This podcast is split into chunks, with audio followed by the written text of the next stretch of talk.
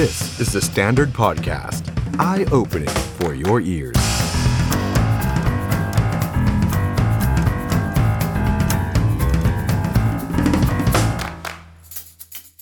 สวัสดีครับ ต้อนรับทุกท่านเข้าสู่รายการ The Standard Now กับผมออฟชัยนนท์หานคีรีรัตน์ครับ คุณผู้ชมครับวันนี้เราเจอกันครับวันศุกร์ที่ 1 กันยายน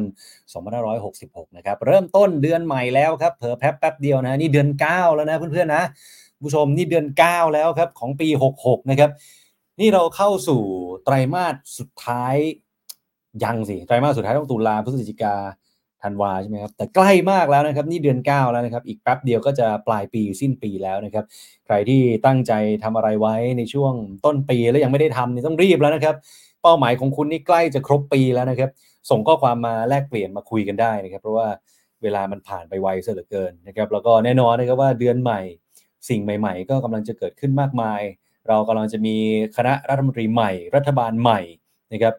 อย่างไรก็ตามครับ รายการของเราก็จะใหม่เหมือนกันนะครับ ผมจะบอกกับคุณผู้ชมแบบนี้นะว่า วันนี้สุกที่ 1 กันยายนนะเพื่อนๆคุณผู้ชมจะได้เห็นฉากนี้ที่บ้านของผมเนี่ยสตูดิโอย่อมๆที่บ้านผมเนี่ยจะได้เห็นเป็นครั้งสุดท้ายแล้วนะครับ เพราะว่าหลังจากนี้เนี่ยผมจะทุบบ้านทิ้งนะฮะจะย้ายบ้านแล้วนะไม่ใช่ครับยอกฮะเดี๋ยวเราจะมี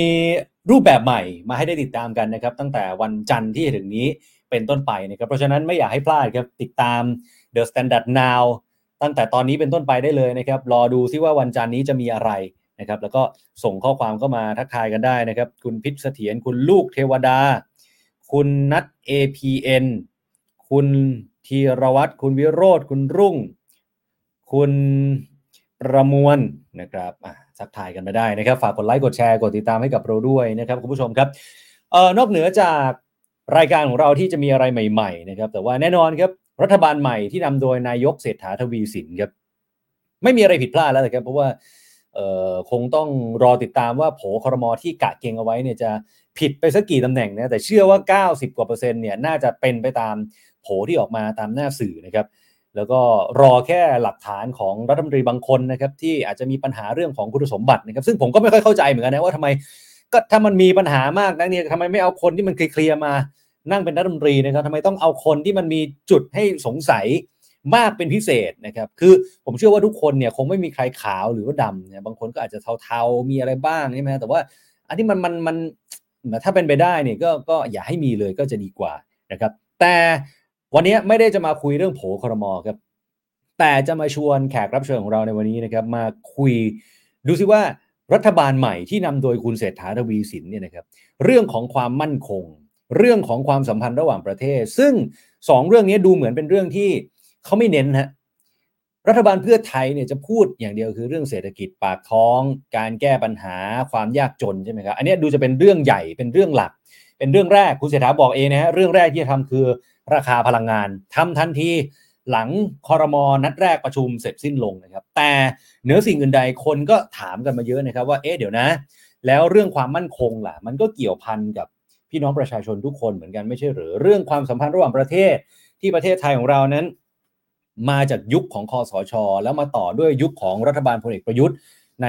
มือของรัฐมนตรีว่าการกระทรวงการต่างประเทศอย่างคุณดอนปรมัตวินัยเนี่ยณวันนี้กำลังจะมีรัฐมนตรีคนใหม่ การต่างประเทศของเราจะเป็นอย่างไร ความมั่นคงของเรากองทัพของเราจะเป็นอย่างไรนะครับ และประเทศไทยของเราจะกลับมาเป็นเสือตัวที่ 5 ทางการค้าของเอเชียได้หรือไม่นะครับ เป้าหมายอาจจะ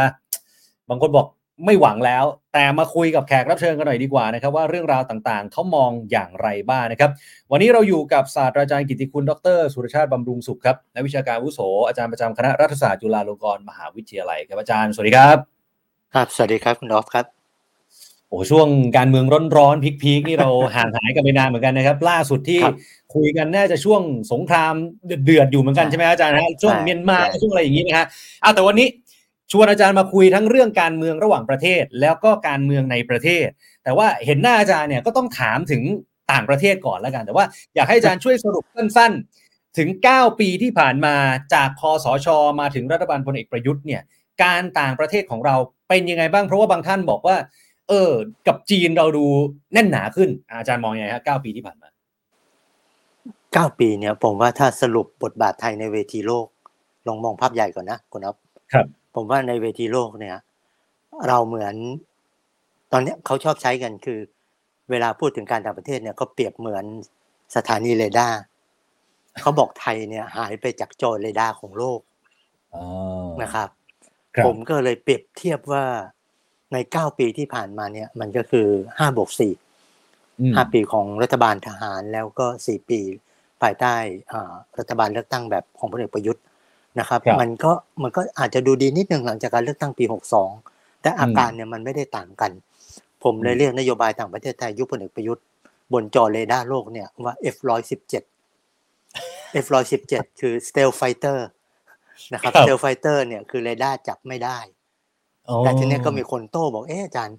F ร้อยสิบเจ็ดเนี่ยเรดาร์จับไม่ได้แต่เพื่อนของเราเนี่ยครับมันบิน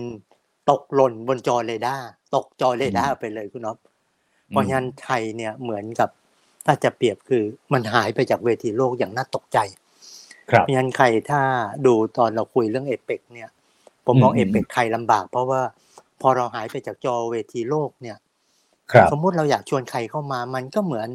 เหมือนไม่ค่อยมีเสน่ห์เนาะ อืมอืมคนไทยเนี่ยเวลาพูดถึงซอฟต์พาวเวอร์เนี่ย เราคิดถึงตัว Final Product เราคิดถึงอาหารคิดถึงสถานที่ท่องเที่ยวอะไรก็ตาม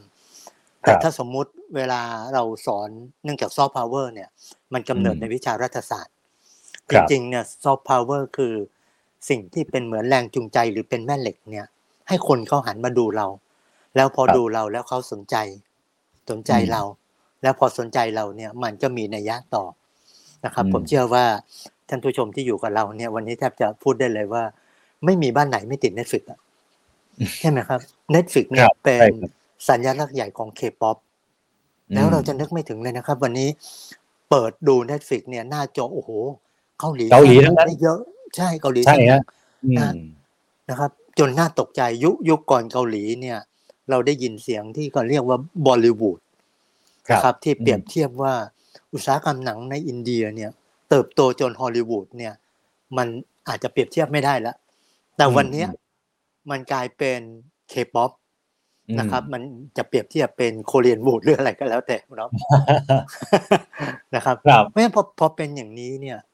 จุดใหญ่ที่ผมพูดเสมอว่า ผมอยากเห็นรัฐบาลใหม่เนี่ย ฟื้นสถานะของประเทศไทย โดยเฉครับพาะยิ่งสถานะในเวที ระหว่างประเทศทั้งในระดับโลก และในเวทีภูมิภาคนะครับ เพราะฉะนั้นใน 9 ปีเนี่ยโจทย์นี้เป็นโจทย์ใหญ่ที่สุด เราจะไปใกล้จีนไปห่างตะวันตกหรืออะไรมันก็มอยู่ในกรอบนี้ทั้งหมด แต่ในครับ9ปีเนี่ยมันมีหลายปัจจัยเข้ามานะครับอืมอันแรกถ้าเอา 9 ปีเป็นเส้นแบ่งเนี่ย ผมว่ารัฐประหารนะคุณน็อปรัฐครัปบระหารปี 2014 หรือปีอืม57 เนี่ย ผมว่ามันเป็นแรงผลักให้ไทยตัดสินใจ ผมใช้คำว่านโยบายมองไปทางตะวันออกก็แล้วกันอืมนะครับ look east policy นะครับ มองไปอืมทางตะวันออก เพราะว่าตะวันตกไม่ค่อยโอเคกับเรา หลายท่านอืมทราบดีอืมถ้าย้อนกลับไปตอนหลังรัฐประหารเนี่ย เราเห็นคำวิพากษ์วิจารณ์ เราเห็นเสียงที่ไม่ค่อยตอบรับกับการรัฐประหารที่กรุงเทพ แต่ว่าที่จริงนะคุณอ๊อฟผมว่าพวกเราลืมนะจริง ๆ เสียงอย่างนี้เนี่ยมาตั้งแต่รัฐประหารปี 49 คือปี 2006 ครับ ใช่ไหมครับ ปี 2006 เนี่ยเราเจอมาก่อนนะ แต่ตะวันตกเนี่ย เหมือนกับส่งสัญญาณไกลๆว่า ขอรัฐประหารปี 49 หรือปี 2006 เนี่ย เป็นครั้งสุดท้ายได้ไหมอืมยันถ้าเราย้อนกลับไปเนี่ยยันตะวันตก ไม่ไม่ค่อยใช้มาตรการอะไรที่ที่จะมีผลกระทบใหญ่ ประกอบกับรัฐบาลทหารยุคนั้นเนี่ย ก็อยู่สั้นนะครับ อยู่ประมาณปีเดียว รัฐบาลของพลเอกสุรยุทธ์เนี่ยปีเดียวแล้วก็คืนอำนาจครับพอคืนอำนาจเสร็จนั่นกลายเป็นเรื่องตลกว่า อ้าวคืนอำนาจเสร็จพรรคที่ถูกรัฐประหารกลับมาเลือกตั้งชนะอีกกลับมาอีกครับนะครับเพราะฉะนั้นพอเป็นอย่างนี้เนี่ยมันจะเห็นว่ารัฐประหารสองชุดเนี่ยว่าที่จริงมันชุดเดียวกัน ระหว่างปีอืม2006 กับปี 2014 ผมครับเชื่อว่าถ้าเรามองในการเมืองไทยเนี่ยมันต่อเนื่องกัน แต่ในความต่อเนื่องเนี่ยมันอืมพานโยบายต่างประเทศไทย มันพาทิศทางด้านการต่างประเทศไทยเนี่ยมันอืมไปในแบบที่เราเห็น ทีนี้อ๋อถามว่าแล้วเราโอเคไหม คืออ่าถ้าเราคิดจากมุมในบ้านเราก็อาจจะบอกว่าก็ก็เราก็อยู่ได้นะคุณน็อปพูดจริงถูกไหมอ่าอ่าอ่าอ่าความความโชคดีคือ เราไม่เคยถูกแซงชั่นแบบที่พม่าโดน อืมครับ ผมนึกไม่ออกเลยนะเราพูดจริงๆท่านผู้ชมหลายท่านคงพอเห็นว่าเวลาพม่าถูกแซงชั่นเรื่องใหญ่นะครับ ผู้นำเนี่ยใช่ครับออกไปไหนไม่ได้เลยข่าวอืมฟรีซข่าวล็อกเงินล็อกอะไรทั้งหลายทั้งปวงเนี่ย มันจะแทบเหมือนกับอะไรครับ ประเทศเนี่ยถูกโดดเดี่ยวจริงอืมๆ ความแปลกของรัฐประหารที่กรุงเทพคือ เรารอดทุกรอบคุณอ๊อฟเพราะอะไรถูกไหมเรารอดทุกรอบ คุณอ๊อฟลองเออนึกว่าเราถูก sanction อย่างปี 2014 เนี่ย ผมว่าประเทศไทยถูก sanction ทีเราหงายท้องเหมือนกันนะหนักกว่านี้นะอาจารย์หนักเออหนักกว่านี้เยอะเยอะนะฮะแต่ครับต้องใช้คำว่ามันเป็นความโชคดีทางการเมืองคำอธิบายเนี่ยมีอย่างเดียวเนาะเขากลัวอืมว่าแซงชั่นเราแล้ว เราจะยิ่งหันไปกระชับมิตรกับจีน อ๋อ มันก็เลยเป็นเหมือนอะไรครับ ความอ่ากระอักกระอ่วนของโลกตะวันตก จะครับใช้ไม้แข็งกับไทยก็กลัวไทยเข้าไปใกล้ชิดจีน พม่าอืมไม่ต้องห่วง ใช้ไม้แข็งพม่ายังไงก็หันไปหาจีนเพราะความสัมพันธ์ในบางส่วน แต่ของจริงเนี่ยนอกจากจีนเนี่ยพี่มามีความสัมพันธ์ด้านความมั่นคงโดยเฉพาะยิ่ง ความสัมพันธ์ระหว่างกองทัพเนี่ยไม่ใช่จีนด้านเดียวนะครับ คือกับรัสเซียด้วยคผรับมเชื่อว่าตะวันตกเนี่ยก็กังวลว่า เราจะเป็นพม่าสองไหมถ้าทำอย่างนั้น เพราะฉะนั้นอืมตะวันตกเนี่ยต้องใช้คำว่าค่อนข้างออมมือและถนอมมือนะคุณน็อฟในการมีปฏิกิริยาหรือมี reaction กับรัฐประหารที่กรุงเทพ แต่ทีนี้ครับพอในเก้าปีเนี่ยมันมีโจทย์สองชุดอืมผมคิดว่าเวลาเราถอยกลับไปสักก่อนปี 2020 2020 ก็ปี 63 นะ โดยครับประมาณ สมมุติถ้าถามว่า คุณอ๊อฟมีคนมาถาม คุณอ๊อฟเชื่อไหม ว่าปี 2021 เนี่ย เราจะต้องปิดประเทศ ปิดโรงเรียนปิดธุรกิจปิดอะไร ผมว่าเราไม่เชื่อนะ ต่อให้ใช่ไปวัดแล้ว มีพระคุณเจ้าท่านดูแม่นทักถามว่าเชื่อไหมผมว่าไม่เชื่อ ครับนะครับ จนมกราเราก็เริ่มเห็นคุณอ๊อฟคิดเล่นๆท่านผู้ชมอยู่กับเราสองคนเนี่ย ผมจะลองตั้งคำถามนะครับความจริงถ้าตั้งคำถามถ้าเห็นกันได้ ผมจะส่งรางวัลไปให้ ผู้เสียชีวิตรายแรกในกรณีของโควิด -19 เสียชีวิตวันที่เท่าไหร่คุณอ๊อฟแล้วเดี๋ยวเราจะนึกไม่ถึง ผู้เสียชีวิตเคสแรก เอาผมตอบครับได้คือชาวจีนนะครับอ่าเคสแรกเนี่ยเป็นเป็นเป็นพี่น้องในจีนปะไม่ต้องคิดมากเลย แต่คำถามผมเล่นๆเสียวันที่เท่าไหร่ ผมว่าอ่าเราลืมแล้วล่ะ ใช่ฮะคำถามที่หนึ่งนะคุณอ๊อฟเหมือนที่ฮะสิบเอ็ดมกราของปีสองพันยี่สิบคือสิบเอ็ดมกราหกสามอ่า เคสแรกของโควิดเสียชีวิต ถาครัมบว่าตอนนั้นเรารู้สึกอะไรไหมผมว่าเราก็คิดว่าอ้าวก็เดี๋ยวเดี๋ยวก็คงจบ ก็ประมาณไข้หวัดมั้งอืมอืมผอืมมถามใช่ฮะคำถามที่ ผมถามคำถามที่สองคุณอ๊อฟนะเสียเสียดายไม่งั้นให้ใครตอบก่อนแล้วคุณ ผมส่งหนังสือไปให้ให้คุณอ๊อฟส่งไปเป็นรางวัลได้เลยวันหลังไว้รอบหน้าฮะอาจารย์เออรอบหน้ารอบหน้า ครับรอบครับอ่าคนคนไทยติดโควิดวันแรกวันที่เท่าไหร่ ผมว่าเราลืมแล้วผมว่าเราลืมใช่ถูกไหมคุณอ๊อฟผมว่าเราลืใช่มใช่ใช่ครับ ผมผมเชื่อว่าหลายท่านคงจำพี่แท็กซี่เขียวเหลือง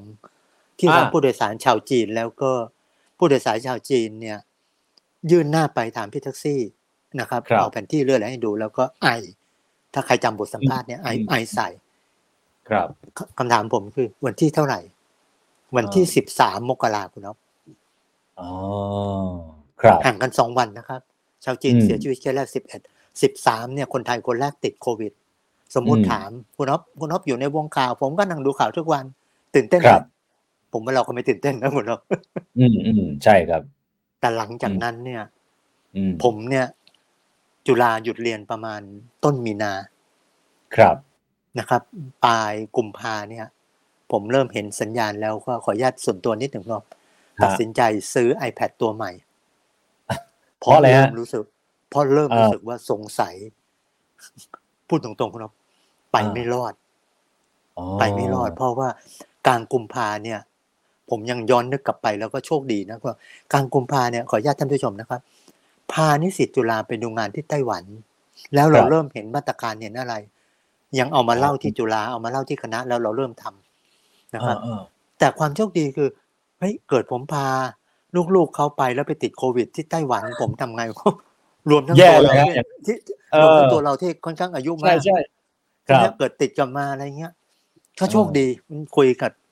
นะครับ คุยกับภรรยาเพลินพาภรรยาไปด้วยเนี่ยก็ยังรู้สึกโอ้ยเราไม่รู้เราไม่รู้สึกเลยนะคุณน้องว่ามันน่ากลัวอืมครับ แต่เริ่มสัญญาณต้องขอบคุณบรรดาอาจารย์หมอผู้ใหญ่ที่จุฬาเริ่มส่งสัญญาณว่าสงสัยไม่ดีอืไม่ดีเนี่ย นะครับอาทิตย์สุดท้ายของเดือนกุมภาผมตัดสินใจซื้อ iPad ตัวใหม่ ครับ แล้วพอไม่กี่วันถัดไปจุฬาก็หยุดอ่าแปลว่าหลังจากนั้นเนี่ยสมมุติเราชอบพูดคำคำหนึ่ง global disruption ครับภาษาไทยเนี่ยมันแปลลำบากเหมือนกันสมมุติผมแปลอืมตอืมรงอืมๆก็ประมาณว่าความผันผวนในเวทีโลกก็แล้วกันนะคุณครับครับคแต่รับความผันผวนเนี่ยมันอาจจะไม่ได้อารมณ์เท่าเวลาพูดภาษาอังกฤษว่า disruption เพราะภาษาอืมเนี่ยมันใหญ่ สมมุติถามว่า ใครจะเชื่อไหมว่าจะมีการ disrupt ใหญ่ของโลก ในปี 2020 อย่างที่เราล้อเล่นไม่มีๆว่าใครเชื่อนะอืมนะครับ ไปสักอ่าตุลาพฤศจิกา 2019 62 เนี่ย ไปวัดอืมพระท่านทักโยมปีหน้าระวัง เดี๋ยวจะมีเชื้อโรคระบาดใหญ่ผมว่าเราไม่เชื่อ ครับใช่ไหมครับ เพราะจินตนาการของเราเนี่ย global disruption เนี่ย มันมากับปัญหาเทคโนโลยี มันมากับเรื่องของเอ่ออินเทอร์เน็ต มันมาอะไรทั้งหลายทั้งปวง แปลว่า global disruption หรือความผันผวนใหญ่ของโลกและใหญ่ที่สุด คือโควิด -19 ของปี 2020 มัน 19 จริง แต่ตัวระบาดจริงเนี่ยคือ 2020ครับสมมุติพอปลายปี 2021 คุณออฟไปวัดอีก พระท่านอืมทักอีกโยมปีหน้าเตรียมตัวมีสงครามใหญ่ เชื่อไหมอืมผมว่าเราก็ไม่เชื่อใช่เชื้อโรคการระบาดยังไม่จบเลย ใครจะคิดว่าครับสงครามใหญ่จะมา มาใช่ไหครับอีกยี่มาอีกยี่สี่กุมภาเออ 2022ครับถ้าเอาคนจีนคนแรกที่เสียชีวิต 11 มกราคม 2020 เป็นจุดเริ่มต้นของโควิดจริง ๆ ในความหมายครับคือการเสียชีวิตเคสแรก และอืม24 กุมภาพันธ์ 2022 ความอืมผันผวนใหญ่อีกชุดหนึ่งตามมาคือสงครามยูเครนครับแปลว่ามันเห็นการ disrupt ใหญ่ของโลกเนี่ยสองชุดในอืมชีวิตเราในช่วงสั้นๆนะใช่ท่านผู้ชเร็วมากหลยท่นเร็วมากอืมนะถูกไหมฮะครับ อันหนึ่งที่ผมเชื่อว่าหลายท่านคงนึกออกคือ โรงเรียนปิดมหาลัยปิดร้านอาหารปิดเราเดินทางไม่ได้นะครับครับการเดินทางใครที่เคยชอบท่องเที่ยวถูกถูกล็อกไว้อยู่บ้านหมดอืมใช่ไหมฮะพอถูกล็อกไว้เนี่ยชีวิตมันก็เปลี่ยนหมด แต่ในครับชีวิตที่เปลี่ยนเนี่ยเนาะนโยบายต่างประเทศมันไม่หยุดนะอ่าปฏิสัมพันธ์ในเวทีโลกระหว่างรัฐเนี่ยมันเดินตลอดครับโควิด -19 เนี่ยว่ามันสร้างมิติใหม่ ๆ นะครับอืมเช่น การใช้วัคซีนเป็นเครื่องมือทางการทูตหรือที่เราอืมเรียกว่าวัคซีนดิปโลมาซีอืมอืมอืมอืมอืมใช่ไหมครับอืมเอ่อซอฟต์พาวเวอร์ Netflix ที่เราเห็นเราพูดกันถึงเคป๊อปตอนเริ่มต้นเนี่ย ผมคิดว่าอันเนี้ยมันคือการใช้เอ่อตัว media ตัวภาพยนตร์ตัววัฒนธรรมอะไรก็แล้วแต่ เป็นตัว diplomacy เป็นตัวเครื่องมือทางการทูตอืมแต่พอเกิดการระบาดใหญ่เนี่ยคำถามผมเล่นๆคุณอ๊อฟ ใครฉีดเชื้อเป็น ใครฉีดเชื้อตายอ่าใครฉีดซีโนแวคใช่ไหมครับ ก็คือพวกอ่าพวกเชื้อตายนะครับ หรือ mRNA ของของตะวันตก ไม่ว่าจะเป็นโมเดอร์นาไฟเซอร์หรืออะไรก็ตาม แต่ว่าเราคิดเล่นๆคุณอ๊อฟวัคซีนยังมีสองค่ายเลย อืมอืมอืมใช่นะฮะคือผมเชื่อว่าคนบ้านเราไม่มีใครฉีดสปุตนิกวีของของรัสเซีย ครับนะครับเพราะเพราะเขาอืมใช้ในบ้านเขา แต่ของจีนเนี่ย เรามีทั้งซีโนแฟมซีโนแวคใช่ไหมอืมมันก็สะท้อนอะไร สะท้อนว่าไอ้ที่เราพูดกันก่อนหน้านี้นะครับอืมใครที่เห็นผมใน Standard มาหลายทีเนี่ย เราพูดครับกันหลายรอบนะรอบในเวที Standard ว่า โลกมันแบ่งแล้วล่ะอืมไอ้ความเป็นสองค่ายสองขั้วสองซีกทั้งหลายเนี่ยอืมซึ่งมันเป็นโลกของคนยุคผมช่วงหนึ่ง วันเนี้ยมันอ๋อหวนกลับมาใหม่ก็เนาะหรือพูดง่ายๆสงครามเย็นมันกลับมาแล้วล่ะ เป็นแต่อ๋อเพียงคนยุคผมเนี่ย มันอยู่ในสิ่งที่ผมใช้คำว่า สงครามเย็นในศตวรรษที่ยี่สิบคุณออฟกับหลายท่านผู้ชมนะครับ ที่อายุอานามอยู่ประมาณเนี้ยผมคิดว่าเรากำลังเห็นสงครามเย็นในศตวรรษที่ยี่สิบเอ็ดอะผมผมเรียกใหม่ครัสบงครามเย็นเก่าสงครามเย็นใหม่ อืมอืมอืมนะครับ รอบครันี้บเนี่ย สงครามเย็นใหม่มาแล้วล่ะคุณอ๊อฟแปลว่าอ่าการระบาดของโควิด -19 เนี่ย มันก็เห็น สงครามอืมเย็นใหม่ในมิติของการใช้วัคซีนเป็นเครื่องมือในการต่อสู้ หรือที่เราใช้ภาษาวิชาการคือวัคซีนดิปโลมาซีอืมนะครับ พอถึงสงครามยูเครนคุณรอบไม่ต้องนั่นเลย โอ้โหมันอืมมันต้องใช้คำว่าชัดยิ่งกว่าชัดนะสงครามเย็นมาแล้วมันก็มีข้อถกเถียงหลายอย่างอืมนะครับคำถามสงครามยูเครนเนี่ยมีอย่างเดียวว่าอืมตกลงคุณเชื่อว่ายูเครนเป็นของรัสเซีย หรือยูเครนเป็นรัฐเอกราชอืม นะครับ นี่คือเส้นแบ่งใหญ่ที่สุดครับ คุณเชื่อครับว่ายูเครนเป็นของรัสเซีย ตามที่นายปูติน สร้างจินตนาการแล้วขายมาระยะหนึ่งาหรือคุณเชื่อว่ายูเครนเป็นรัฐเอกราช ถ้าคุณเชื่อว่ายูเครนเป็นของรัสเซียแต่ดั้งเดิม แปลว่าคุณก็อยู่อีกค่ายหนึ่งถูกไหมอ่าครับอ่าอ่าแต่ครัถ้าบคุณเชื่อว่ายูเครนเป็นรัฐเอกราช ก็อยู่อีกค่ายหนึ่งอืมแปลว่าเรื่องบางเรื่องเพราะมันตอบคำถามบางคำถามเนี่ย ในอืมทางการเมืองระหว่างประเทศเนี่ย มันระบุตัวตนเลยนะคุณอ๊อฟเอ่อถ้าอาจารย์อาจารย์ขอแทรกนิดเดียวฮะถ้าครับอย่างนั้นแล้วเนี่ยเอ่อจากที่อาจารย์เล่ามาเนี่ย แปลว่าประเทศไทยของเราที่ก่อนหน้านี้ อาจารย์บอกว่าดูเหมือนว่าเราจะหายไปจากเอ่อแผนที่โลกอย่างเงี้ยนะฮะเอ่อแล้วโลกนะตอนนี้เหมือนจะแบ่งเป็นสองข้าง ไม่ใช่แค่ประเทศไทยนะฮะใช่แต่โลกนี่แหละที่แบ่งเป็นสองข้างเนี่ยเพราะฉะนั้นจุดยืนของประเทศไทยของเราเองเนี่ยเราควรจะ เราควรจะอยู่ทางไหนดีฮะอาจารย์ เราควรจะเลือกไปเลยไหมหรือว่าเราควรจะอยู่ตรงกลางแบบไหนที่ไม่หายไปจากจอเรดาร์ฮะคำถามเนี่ยคุณอ๊อฟเวลาผมออกบรรยาย หัวข้อนโยบายต่างประเทศไทย ผมเรียกครัคำบถามชุดนี้ว่าคำถามคลาสสิกอืมเพราะครับทุกเวทีถามคำถามนี้หมดถามหมดถูกไหมใช่ครับถามหมดถามถามหมดทุกเวทีอะระบุได้เลยนะครับ แล้วก็เป็นอ่าคำถามแรกด้วยคุณอ๊อฟครับ ยังดีของผมเป็นคำถามที่สองนะอาจารย์คำถามใช่ใช่นะครับคำถามคือแล้วไทยจะยืนอย่างไร ในอืมสงครามเย็นใหม่นะคครับรับ เรามักจะมีจินตนาการจากยุคเก่าๆในนโยบายต่างประเทศไทยอืมเราเชื่อว่าความสำเร็จในอดีตเนี่ย เรารอดพ้นในเวทีโลกมาได้ จากปัญหาทั้งหลายทั้งปวงเนี่ย เพราะครับไทย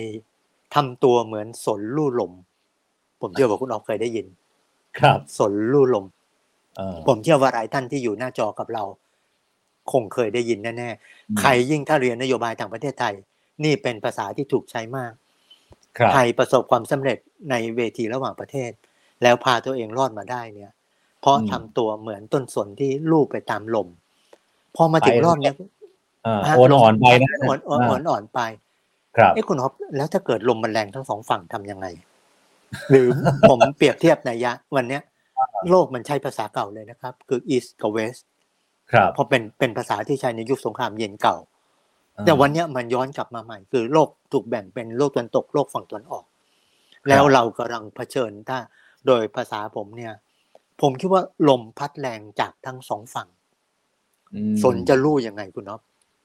ครับ สนจะลู่อย่างไรนะครับอืมอันเนี้ยคือโจทย์ซึ่งผมคิดว่า เอาละในทางวิชาการเนี่ยมันตอบด้วยภาษาทฤษฎี แต่ในอืมภาคปฏิบัติเนี่ยผมยอมรับนะใครขึ้นมาเป็นรัฐมนตรีว่าการกระทรวงการต่างประเทศไทยเนี่ย ครับ โจทย์ชุดนี้ไม่ง่ายคุณน็อปอืมอืมอืมอืมอืมอืมแต่ผมว่าโจทย์ใหญ่กว่าคือนิดนิดเดียวนะโจทย์ใหญ่กว่าฮะคือ เอาตัวเราเข้าไปอยู่ในจอเรดาร์ก่อนได้ไหมอ่าอ่าอ่าอ่าใช่ไหมครับอ่าที่เราคุยกันนะครับครับพออยู่อืมอยู่แล้วเนี่ย เราอาจจะเห็นทิศทางลม อืมนะครับผครัมบตอบประเด็นคุณน็อปคุณน็อปบอกว่าเอ๊ะเราเป็นกลางได้ไหมอาจารย์เออคนไทยเออชอบคิดใช่ไหมอ่าฮะ ประเทศไทยเนี่ยเคยประกาศนโยบายเป็นกลางนะครับคุณน็อปก่อนยุคสงครามโลกที่สองอย่าตกใจนะครับ ผมว่าเราไม่เคยได้ยิน ใครอืมที่ไม่เรียนนโยบายทางประเทศไทยเนี่ย เรานึกไม่ถึงเลยว่า สิ่งที่เรียกว่านโยบายความเป็นกลางของสยาม 2,482 83 นะครับ2482นะครับ1939นะครับเพราะตอนนั้นสงครามในยุโรปเริ่มเกิดอืมสยามตอนนั้นอยากเป็นกลาง เรายังไม่เปลี่ยนชื่อประเทศซะทีเดียวเนี่ย ครับ แต่คำถามคุณอ๊อฟมีเคสที่เขาประกาศก่อนเรา คือเบลเยียม ครับ พอเบลเยียมประกาศเนี่ยคำถามใครรับรองฮิตเลอร์บอกฮิตเลอร์ไม่รับรอง เออ พอสงครามเกิด เราก็เห็นชัดทันทีว่าอ่า ในการรุกเข้าตียุโรปตะวันตกเนี่ยกองทัพเยอรมันตัดสินใจรุกเข้าตีเบลเยียม แม้ว่าครับเบลเยียมประกาศว่าประเทศเบลเยียมเนี่ยเป็นกลางอืมเพราะฉะนั้นเวลาประกาศนโยบายเป็นกลางเนี่ย ผมคิดว่ามันค่อนข้างจะมีความไม่รู้จะใช้ว่าซับซ้อนหรือละเอียดอ่อนในการดำเนินนโยบายดีคุณเนาะครับ เช่น เราบอกว่าในเวทีสหประชาชาติหรือเวทียูเอ็นเนี่ย พอญัตติของยูเครนเข้า การไม่โหวตหรือการงดออกเสียงในเวทียูเอ็นเท่ากับแสดงว่าประเทศไทยดำเนินนโยบายแบบเป็นกลาง อืม แต่เพอเอิญในเวทีโลกเขาไม่ได้คิดแบบเราคุณอ๊อฟอ่าเขาบอกว่าประเทศที่ไม่ออกเสียงในเวทียูเอ็นต่อปัญหาสงครามยูเครนเนี่ย ขึ้นหนึ่งครับประเทศที่เป็นกลุ่มแอฟริกา ครับนะครับ เพราะ จำเป็นต้องพึ่งธัญพืช พลังงาน ปุ๋ย จากรัสเซีย ครับรัสเซียสามเรื่องใหญ่ๆโดยเฉพาะยิ่งปัญหาใหญ่ที่สุดคือธัญพืชครับนะครับอืมอีกส่วนหนึ่งคือกลุ่มประเทศที่อยู่ในอ่าเส้นทางเดียวกับจีนอืมตกลงเวทีโลกเขาไม่ได้เห็นอย่างที่เราอธิบายกับตัวเองอะคุณอ๊อฟครับ อันนี้ยุ่งนะอืมนะครับ คือถ้าเราคุยในบ้านเราก็บอกว่าการงดออกเสียงคือการแสดงความเป็นกลางอืมแต่เวทีโลกบอกไม่ใช่อืมผมถึงเปิดประเด็นว่า ถ้า UN เปิดเวที เรื่องยูเครนอีกครั้งหนึ่ง แล้วพอเราเปลี่ยนรัฐบาลเนี่ยกระทรวงการต่างประเทศไทยจะโหวตอย่างไรเนาะรัฐบาลใหม่เนี่ยจะโหวตอย่างไร นั่นน่ะสิฮะผมใช่ไหมฮะเออนี่คือโจทย์เนี่ยสนลู่ลมอ่าก็ชักไม่แน่ครับอ่าชคุณอ๊อฟเชิญฮะ คือคืออย่างเงี้ยพอดีพอดีไหนๆอาจารย์พูดถึงตรงนี้มาแล้วก็เลยอยากจะถามต่อเลยว่า พอเราหันมามองรัฐบาลคุณเศรษฐาหนึ่งที่กำลังจะมีการแถลงเนี่ยว่าหน้าตาคอรมอจะเป็นยังไง แต่ว่าก็พอจะเห็นแล้วแหละว่าใครจะมานั่งเก้าอี้ไหนกระทรวงต่างประเทศจะเป็นใครมาเนี่ยเอาภาพรวมก่อนเนี่ยเมื่อกี้อาจารย์ทิ้งคำถามไว้ว่า เออ แล้วแล้วรัฐบาลชุดใหม่ของเราเนี่ย จะมีท่าทีมีจุดยืนยังไงในเวทีต่างประเทศเนี่ยโอ้พอหันมาดูนโยบายตั้งแต่ช่วงก่อนเลือกตั้งช่วงหาเสียง จนมาถึงช่วงนี้ฮะ โอ้เราแทบไม่ได้ยินเรื่องการต่างประเทศจากรัฐบาลของพรรคเพื่อไทยเลยนะอาจารย์ ผมเนี่ยก็ค่อนข้างวิจารณ์ประเด็นนี้มากอืมคุณอ๊อฟอาจคจะรับโดยวิชาชีพและโดยความสนใจนะครับ มีคนโค้ดสิ่งที่ผมวิจารณ์คือเมื่อวันจันทร์เนี่ย ผมเปิดประเด็นแล้วมีคนเอาไปโค้ดคือ เพื่อไทยทิ้งงานความมั่นคงอ่าอาจารย์อธิบายขยายความนิดหนึ่งฮะคือ คุณเราเปิดประเด็นเรื่องต่างประเทศ แต่ครับเมื่อวันจันทร์เนี่ยที่ทุกฝ่ายตกใจคือตำแหน่งรัฐมนตรีกลาโหม คุณสุทินนะฮะนะตามโผคุณสุทิน ตามโผครับก็ตาตามโผแต่เพิ่นโผเปลี่ยนค่ำวันอาทิตย์เปลี่ยนไปเปลี่ยนมาเร็วมาก เปลี่ยนเร็วใคร ใครที่ติดตามโผในเน็ตทั้งหลายเนี่ยครับผมว่าขออนุญาตพูดแล้วก็ไม่ค่อยเหมาะเหมือนเหมือนแทงหวยครับ ไม่รู้โผไหนไม่ไม่รู้หวยออกโผไหนเออเออ ใช่ไหมฮะไม่รู้หวยออกโผไหน แต่พอเรานั่งดูเนี่ย มันมากกว่ากรณีของคุณสุทิน สิ่งที่ผมตกใจคือ แล้วใครเป็นรัฐมนตรีโทษนะใครเป็นรองนายกความมั่นคงอ่านะครับอาจารย์คิดคิดว่าใครฮะ เท่าที่โผออกว่ามาว่าเหมือนว่าว่าวันเนี้ยอ่าผมผมผมได้คำตอบเพราะว่าวันจันทร์เนี่ยตอนเช้าออกรายการหนึ่งตกเย็นออกรายการหนึ่งมีอีกอ่ารรายการหนึ่งออกต่อให้อีกเช้าวันอ่าอังคารผมวิจารณ์ซ้ำ มีอ่าสัญญาณถึงผมทันทีว่าเขาฟังอยู่ แล้วตกลงว่าวันนี้รองนายกความมั่นคงเนี่ย คือรองนายกภูมิรองนายกภูมิธรรมอ๋อ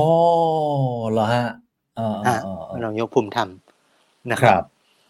แล้ก็วเพอเอิญาอะไรฮะรองนายกภูมิธรรมเนี่ยท่านคุมกระทรวงพาณิชย์ด้วย ใช่ครับใช่ไหมฮะมันมันจะดูแปลกๆไหมฮะอาจารย์ มันมันก็แปลกนิดนึงแต่เอาเราก็เข้าใจเอาเป็นว่าสมมุติเราทำความเข้าใจเข้ากันแล้วกัน อ่าอ่าอ่ามัน มันเลยทำให้ผมสงสัยว่าเอ๊ะเพื่อไทยลืมตั้งหรือเปล่า ครับ เพราะเออพอวันจันทร์วันวันจันทร์นั้นเนี่ยผมวิจารณ์สองตำแหน่งรองนายกความมั่นคง และรองนายกฝ่ายกฎหมาย ตอนหลังตั้งมาก็มีปัญหาอีก เข้าใจว่าถอนชื่อออก ใช่ครับนะครับเพราะฉะนั้นรองนายกอืมความมั่นคงเนี่ย เรียนท่านผู้ชมนะครับ คุณอ๊อฟอืมรองนายกความมั่นคงเนี่ยจะคุมสามส่วนใหญ่ ๆ ครับ คุมงานนโยบายความมั่นคงชุดที่ใหญ่ที่สุดของประเทศคือสภาความมั่นคงอืมนะครับ คุมหน่วยงานสำคัญในทางความมั่นคงคือสำนักข่าวกรองแห่งชาติ แล้วงานอีกงานหนึ่งที่เราจะนึกไม่ถึงนะครับ อยู่ในมือรองนายกความมั่นคงเนี่ย คือปัญหาภาคใต้ทั้งหมด เรื่องของการพูดคุยคณะเจรจาทั้งหลายทั้งปวงเนี่ย ขึ้นกับรองนายกความมั่นคง นะครับอืมรองนายกความมั่นคงในยุคปัจจุบันเนี่ยจะไม่ได้คุมตำรวจนะครับ เพราะโดยกฎหมายใหม่ของตำรวจเนี่ย นายกเป็นคนคุมตำรวจโดยตรง วันนี้ครับนายกเศรษฐาคุมตำรวจนะคุณอ๊อฟอืมอืมอืมฝากใช่ครับท่านนายกเศรษฐาหน่อยว่าพูดเศรษฐกิจแล้วมีเวลาเนี่ย ไม่รู้ไม่รู้ทีมก็จะดูเราไหมนะคุณอ๊อฟครับพูดเรื่องปฏิรูปให้ผมชื่นใจบ้างคุณอ๊อฟปฏิรูปอะไรดีฮะตำรวจเอ้ยอาจารย์แต่ปฏิรูปนายกตำรวจเศรษฐา นายกเศรษฐาแกบอกแกไม่ชอบคำว่าปฏิรูปนะวันนั้นมีคนถามแกเรื่องปฏิรูปกองทัพแกบอกพัฒนาร่วมกันดีกว่าคำว่าปฏิรูปแกไม่ค่อยชอบ คุณอ๊อฟเวลาพวกผมเรียนรัฐศาสตร์เนี่ย ต้องครับขออนุญาตนะคำว่าปฏิรูปเนี่ยเป็นภาษาที่ขวาที่สุดอ๊อฟเชื่อไหมครับผมตกใจเพราะว่าคำว่าปฏิรูปเนี่ยอืมเป็นภาษาฝ่ายขวา เพราะฝ่ายขวา หรือปีกอนุรักษ์นิยมเนี่ย เชื่อว่าอืมวิธี รับมือกับภัยคุกคามที่ดีที่สุดเนี่ยคือการปฏิรูปอืมถ้าเป็นฝ่ายซ้ายเนี่ยคำตอบคือปฏิวัติ เพราะฉะนั้นอ๋อมันจึงมีตัว R สองตัวฮะ reform กับ revolution อ่าอ่าเพราะฉะนั้น reform เนี่ยคุณท็อปฮะสำหรับคนเรียนรัฐศาสตร์อย่างพวกผมเนี่ย มันเป็นภาษาที่ต่ำที่สุด คือไม่ได้ต่ำในความหมายไม่ดีนะครับ แต่ต่ำในเลเวลของภาษาครับแต่ถ้า revolution เนี่ยคำตอบแน่นอนมันแรงล่ะอืมนะฮะอืม ต้องบอกรัฐบาลว่าอย่าไปกลัวภาษาแต่ภาษาเนี่ย มันคือสัญญาณทางการเมือง ครับ แล้วหลีกเลี่ยงภาษาพวกนี้เนี่ย มันอืมยิ่งก่อให้เกิดความสับสน อืม การปฏิรูปไม่ใช่ความร่วมมือคุณอ๊อฟถูกไหมครับ อืมอืมการปฏิรูปคือการเปลี่ยนแปลงภายในระบบ หรือถ้าใช้ภาษารัฐศาสตร์เนี่ย การปฏิรูปคือการเปลี่ยนแปลงภายในโครงสร้างแบบเดิม แต่การปฏิวัติเนี่ยคือการลื้อโครงสร้างเดิมอื มมีสองอย่างเท่านั้น การเปลี่ยนในทางรัฐศาสตร์ไม่มีเกินกว่านี้คุณอ๊อฟจะปฏิรูปหรือจะปฏิวัติ เพราะฉะนั้นอ๋ออัอันหนึ่งที่อยากได้ยินเนี่ย เราเชื่อว่าวันนี้หลายฝ่ายเห็นปัญหาตำรวจเยอะนะครับครับท่านยกเศรษฐาคงต้องตระหนักเพราะว่าท่านยกเศรษฐาเนี่ยโดยตำแหน่งคือประธานคณะกรรมการตำรวจ หรือกตลใช่ใช่นะคครัรับบคือเพิ่นอืมในช่วงหนึ่งเนี่ย ผมได้รับเลือก ผมไม่ได้ถูกแต่งตั้งจากรัฐบาลฮะผมได้รับครับเลือกจากพี่น้องตำรวจเนี่ย ไปนั่งอืมเป็นกตลจนกระทั่งเขาทำรัฐประหารเนี่ยเขาต้องยุบพวกผมอ๋อรัฐประหารปีห้าเจ็ดเนี่ยเขาต้องยุบเพราะว่า ถ้าไม่ยุบกตลยุบผมเนี่ยนะครับเขาจะตั้งตำรวจไม่ได้คุณน้องรองนายกประวิตรจะตั้งตำรวจไม่ได้เพราะอำนาจอยู่ที่ผมอืมงั้นอืมอืมสมมุติทีมงานนายกเศรษฐาดูเราสองคน ครับ ฝากนิดนึงนะครับ พูดเรื่องตำรวจอืมเพราะตำรวจอยากได้ยินว่ารัฐบาลจะเอาอย่างไรกับชีวิตพวกเขาอ๋อ โดยเฉพาะนะครับบรรดาตำรวจชั้นผู้น้อยใช่ไหมอาจารย์ ใช่ตำรวจชั้นตัวน้อย เรื่องการแต่งตั้งโยกย้ายเรื่องปัญหา เอาล่ะครับอ่าโรงพักมีแต่เสาบอกไม่ผิด พูดเกินกว่านี้เดี๋ยวเป็นปัญหาศาลใช่ไหมคครัรับบเออแต่นี่คือตัวอย่างเราอยากเห็นอะไรที่มันสร้างกรมตำรวจให้เป็นมาตรฐานใช่ไหมครับ อันนี้เป็นครับงานความมั่นคงที่อยู่กับตัวนายกจริง ๆ งานอืมความมั่นคงอีกสายหนึ่งอยู่กับรองนายกภูมิธรรม นะคครัรับบสภาความมั่นคงสำนักข่าวกรองปัญหาภาคใต้อืมแต่มันมีความความมั่นคงอื่นๆพี่น็อปอืมปีนี้หลายท่านอยู่ต่างจังหวัด ถ้าดูเราอยู่ต่างจังหวัดนะครับ เสียดายไม่มีช่องเหมือนกันผมอยากถามที่บ้านท่านแรงไหมครับ ผมได้อืมยินเสียงว่าหลายจังหวัดน้ำเริ่มขาด ปีใช่ฮะนี้สัญญาณอืมชัดคือโจทย์ climate change หรือโจทย์การเปลี่ยนแปลงของสภาวะอากาศเนี่ย มาแล้วล่ะ ปีนี้เรื่องใหญ่นะคุณอ๊อฟเราอยู่กรุงเทพผมไม่ทราบที่ห้องส่งฝนตกไหมคุณอ๊อฟที่บ้านฝนเพิ่งหยุด ใช่ใช่นะครับฮะอืมสังเกตไหมครับปีนี้กรุงเทพน้ำชุกมากเลย แต่ครับฝนตกกรุงเทพเนี่ยเหมือนเทน้ำทิ้งพอตกเสร็จก็ไหลลงทะเลเออแต่เออพี่น้องเราในชนบทเนี่ย วันนี้ปัญหาน้ำก็เรื่องใหญ่ ปัญหาความเปลี่ยนแปลงของสภาวะอากาศหรือที่เรียกกันว่าอ่า climate security เป็นภาษาที่สหประชาชาติเนี่ยใช้ในปี 2022 อากาศกลายเป็นโจทย์ความมั่นคงชุดใหญ่ ๆ ความขาดแคลนน้ำก็เป็นนะครับ วันนี้คุณออฟหรือท่านผู้ชมสังเกตต่อไหมผมฝากนะครับ สุขภาพพวกเรา ปีนี้ครับเราเริ่มเห็นฝุ่น PM 2.5อืมยาวมากกว่า 6 เดือน ปกติอืมฝุ่นจะไม่ถึง 6 เดือนอ่แต่ว่าใช่ฮะวันนี้เนี่ยบางทีต้องใส่หน้ากากไม่เฉพาะโอไมครอนแล้วล่ะไม่ได้กลัวโอไมครอนแต่กลัวฝุ่น แปลว่าครับโจทย์ความมั่นคงว่ามันมันมีแทบทุกมิตินะ แต่อืมโจทย์ความมั่นคงที่เป็นแบบ hardcore เนี่ย ส่วนหนึ่งตำรวจอยู่กับท่านนายกนะครับ งานความมั่นคงสายตรงอยู่กับรองนายกภูมิธรรมอืมงานความมั่นคงอีกชุดหนึ่งคืองานความมั่นคงทางทหาร อยู่กับรัฐมนตรีสุทินครับนะครับ แต่มันจะต้องเชื่อมกันทั้งนะครับ มันจะต้องอ๋อร้อยเรียงเข้าเข้าเข้าด้วยกันนะครับครับ งานความมั่นคงอีกชุดหนึ่งอยู่กับคุณปานปรีย์ คือปัญหาอืมความมั่นคงระหว่างประเทศครับนะครับ แต่ว่าอ่ามัมันมันมีตัวละครใหญ่ ๆ ผมตัดชุดความมั่นคงที่เราเรียกว่าความมั่นคงชุดใหม่อากาศอะไรทั้งหลายทั้งปวงออกไปก่อนอืมอืมอืมขคอรับแขวนไว้ชุดหนึ่งนะครับอืมเผื่อวันหลังมีโอกาสเนี่ยอยากมาอธิบายว่ามันความมั่นคงได้ครับมันมีสองแบบแบบที่เป็นอืม hardcore ที่เราคุ้น กับแบบที่ไม่เป็น hardcore หรือเป็นอะไรที่เป็นชุดใหม่ๆนะครับผมแขวนชุดใหม่ๆไว้นะคุณอ๊อฟขออนุญาตครับอืมนะครับ เพราะฉะนั้นในชุดเก่าเนี่ย คุณปานปรีย์โดยรัฐมนตรีต่างประเทศเนี่ยก็คืองานความมั่นคงอีกชุดหนึ่งครับงานความมั่นคงชุดนี้เนี่ยมันแขวนไว้ด้วยสถานะทางการเมืองของรัฐไทยในเวทีโลก ในเวทีภูมิภาค เวทีภูมิภาคครับคำถามชาติคุณน็อปตกลงรัฐบาลใหม่ จะยังยืนจับมือกันแน่นกับท่านนายพลมินอ่องหล่ายไหมอ๋อเหมือนกับที่ผ่านมา เหมือนกับที่ผ่านมาอ๋อเราจะยอมให้ fighter ของเมียนมา บินครับเข้ามาประชิดแนวชายแดนไทยไหมปกตินะครับอืมขออนุญาตอธิบายในทางทหาร ทุกครับประเทศเนี่ยจะไม่อนุญาตให้เครื่องบินขับไล่ของชาติอืมอื่น โดยเฉพาะอย่างยิ่งเมื่ออะไรครับ สัญญาณบนจอเรดาร์อันนี้รถเรดาร์จริงๆนะคุณอ๊อฟไม่ใช่เรคดารับร์นั่นอืมอืมจับได้เนี่ยเครื่องบินฝั่งเราจะต้องขึ้น เพื่อพิทักษ์น่านฟ้านะครับ โดยภาษานะครับครับแต่ตอนที่เราเคยเห็นเนี่ย เครื่องบินล้ำเข้ามาในไทยคุณอ๊อฟแล้วมีคนอธิบายว่า อย่าไปห่วง ให้คิดซะว่าเขาเขียนรถขายไอติมผ่านสยาม สนามหญ้าหน้าบ้านเรา ผมว่ามันก็ได้ประมาณหนึ่งคุณอ๊อฟแต่สถานการณ์จริงมัน มันไม่ใช่สนามหญ้ามันคือน่านไอ้น่านฟ้า หรือเขตอืมอากาศของรัฐไทย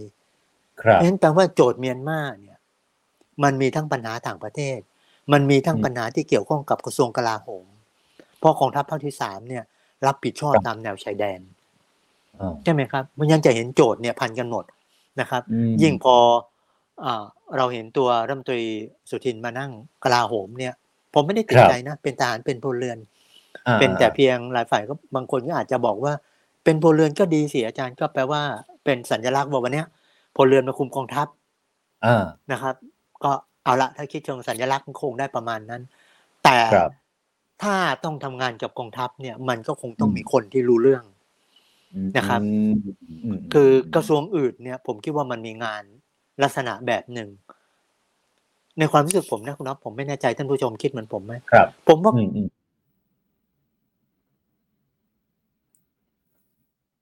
อาจารย์ครับ ยังอยู่กับเราไหมฮะอะอาจารย์หลุดไปนะฮะเดี๋ยวรอสักครู่นะฮะกำลังพูดถึงกระทรวงกลาโหมที่ณตอนนี้นะครับ เอาเป็นว่า โผเนี่ยเป็นชื่อคุณสุทินคลังแสงนะครับอะอาจารย์กลับมาแล้วนะฮะ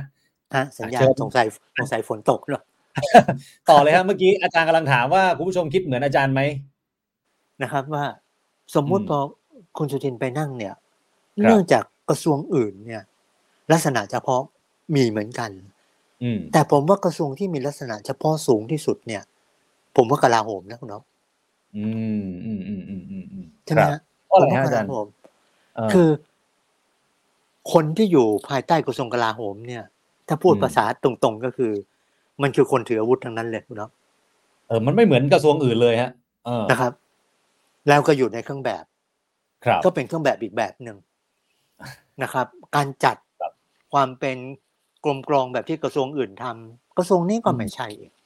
อืมนะครับ ในกระทรวงกลาโหมมีสำนักปลัด ใช่ไหมครับ แล้วถัดครับลงมาเนี่ย เราก็เห็น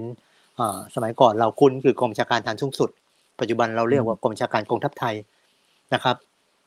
ถัดลงมาเราเห็นสามเหล่าทัพกองทัพบกกองทัพเรือกองทัพอากาศ แล้วก็มีที่ตั้งอยู่ทั่วประเทศไทยมีกำลังพลขนาดใหญ่นะครับครับมันก็มีคำถามพอสมควรว่า เอ๊ะ ผมไม่ได้ติดว่าพลเรือนทำไม่ได้อ่าอ่าแต่คำถามคือ แล้วพอพลเรือนเข้าไปนั่งในสภาวะอย่างนี้เนี่ยอืมจะบริหารอย่างไร ในอืมเงื่อนไขที่ คือหลายคนอาจจะบอกว่า ในต่างประเทศเนี่ยเราก็อาจจะเห็นว่าอะไรครับพลเรือนก็เข้ามาเป็นเรื่องปกติ แต่เพอเอิญในต่างประเทศเนี่ย คนขึ้นในสายงานกระทรวงกลาโหมเนี่ย เป็นคนที่มาโตมาจากงานความมั่นคง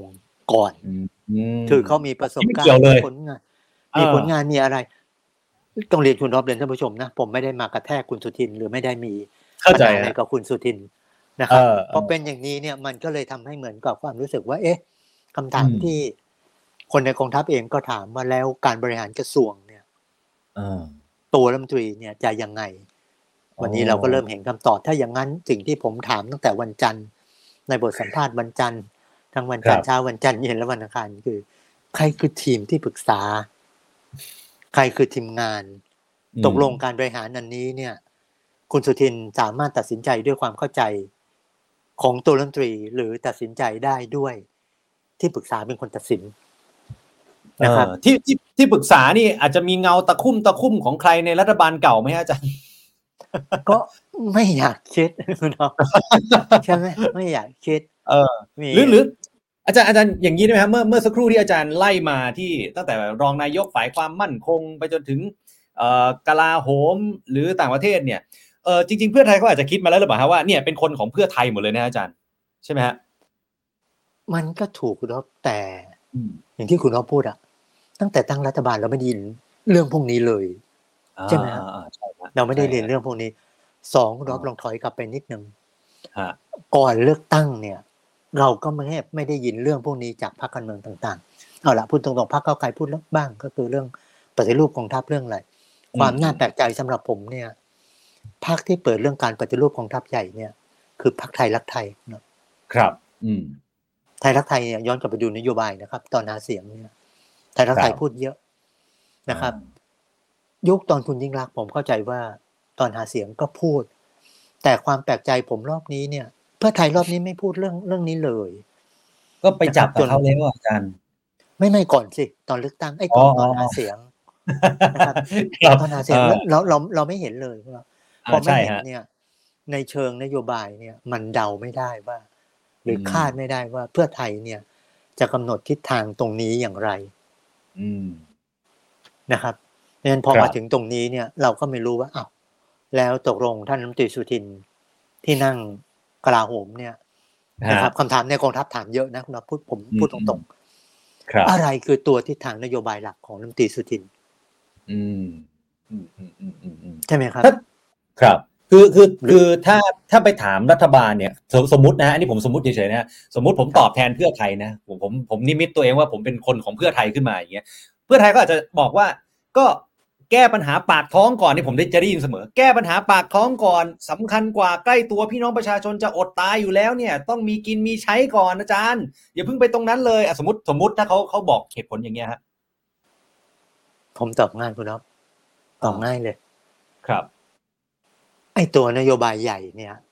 คุณเศรษฐาไม่ได้ผิดครับปัญหาเร่งด่วนเนี่ย ว่าจริงๆผมเองก็พูดถูกถามก่อย่านนิดเดียวครับว่าตอนขึ้นเวทีใหญ่มติชนเนี่ย ครับ ผมก็ถูกถามคำถามเนี่ยแหละอะไรคือนโยบายเร่งด่วน ผมบอกอ๋อถ้าดูจากชีวิตพี่น้องประชาชนเนี่ย ผมว่าคำตอบคือเศรษฐกิจครับนะครับ ผลพวงอืมจากวิกฤตเศรษฐกิจหลังโควิดเนี่ย ผมว่ายังไม่จบ แล้ววันเนี้ยอืมเราเห็นนะครับ ก่อนหน้าที่ราคาน้ำมันจะถูกปรับลงเนี่ยราคาน้ำมันขึ้นไม่หยุด ใช่ครับ ใครที่ดูเราสองคนอยู่หน้าจอแล้วเดินไปซื้อกับข้าวอยู่ประจำในตลาด ผมว่ารู้สึกนะคุณอ๊อฟข้าวของแพง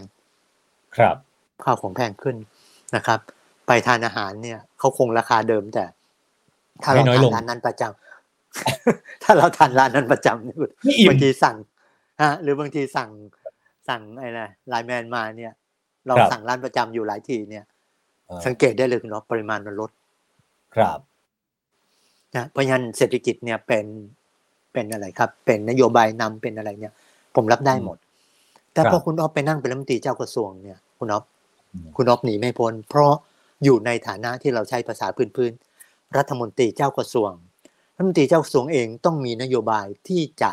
บ่งบอกทิศทางของกระทรวง ถูกไหมครับ ไม่ครับอย่างนั้นเนี่ยมันจะไม่สามารถตอบได้ว่า เมื่อคุณอ๊อฟนั่งเป็นรัฐมนตรี ตกลงรัฐมนตรีออฟจะพากระทรวงผมไปทางไหนรัฐมนตรีออฟครับถูกไหมฮะมันจะมีคำถามประมาณเนี้ยหรือคนอยากรู้ว่าเอ้าเมื่อท่านเป็นรัฐมนตรีเจ้ากระทรวงเนี่ยนะครับ ครับ แล้วทิศทิศทางล่ะ ทิศทางที่เราอืมจะเดิน ใช่ไหมครับ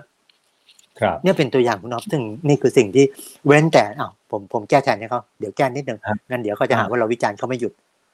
เขาอาจจะบอกเขารอนโยบายของรัฐบาลที่ต้องผ่านสภาอ๋อเพราะจริงๆใช่ไหมฮะ เพราะว่าใช่ใช่ใช่ให้แถลงนโยบายก่อนใช่ไหมฮะอาจารให้ย์แถลงนโยบายก่อนแล้วก็รอดูหน่อยอ่าอ่าอ่าอาจารย์อาจารย์สุรชาติจะมาเร่งรัดทำไมงั้นงั้นงั้นงั้นถ้าเอาอย่างนี้ได้ไหมฮะคือ โอเค ไอ้เรื่องนโยบายเนี่ยเดี๋ยวเราเราเรารอก่อนได้ แต่ว่า ตัวรัฐมนตรีเนี่ยเมื่อสักครู่โอเคเราเราเราคุยถึงเรื่องคุณสุทินแล้ว แต่ว่าเมื่อกี้อาจารย์พูดชื่อมาแล้วนะฮะรัฐมนตรีต่างประเทศเอาตามโผเนี่ยคือคุณปานปรีปานปรีพหิตพานุกรใช่ไหมอยากให้อาจารย์เออผมว่าอาจารย์น่าจะรู้จักแล้วก็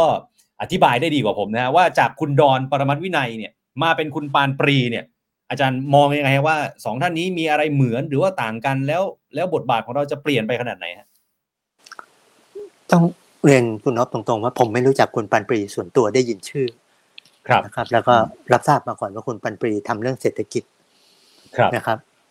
ส่วนอ่าท่านปรีดอนเนี่ยเราก็เห็นแล้วก็คือที่ผมล้อเล่นๆห้าบวกสี่นะครับ แล้วก็ไปพูดในเวที Standard ตั้งแต่ตอน Standard จัด Standard Forum เนี่ย ก็ประกาศเลยคำคำขวัญผมคือเลือกลุงตู่ได้ปู่ดอนนะครับพูดในเวที Standard ว่า ถ้าเลือกตั้งแล้ว พลเอกประยุทธ์ชนะเนี่ย ก็จะพ่วงเกินผมได้ยินว่าคนในกระทรวงการต่างประเทศเนี่ย เรียกคุณดอนว่าว่าปู่ดอนอ๋อนะครับ แต่โดยนัยยะที่ผมใช้คำอย่างนี้ เพื่อบ่งอืมบอกว่าทิศทางการต่างประเทศไทย ถ้ารัฐบาลถ้าพลเอกประยุทธ์หวนกลับมาเป็นรัฐบาล คุณดอนเป็นรัฐมนตรีต่างประเทศเนี่ยอืมก็จะเป็นทิศทางห้าบวกสี่อย่างที่เราเห็น ก็เหมือนนะเดิครัมบหรือที่เหมือนเดิมคือ คือ คือล้อเล่นๆมากน้อย ก็คือครับอาจจะไม่มากอาจจะน้อย คือก็ไปอย่างนี้แหละครับนะครับ แต่พอเปลี่ยนเนี่ย มันก็มีคำถาม เพราะเรา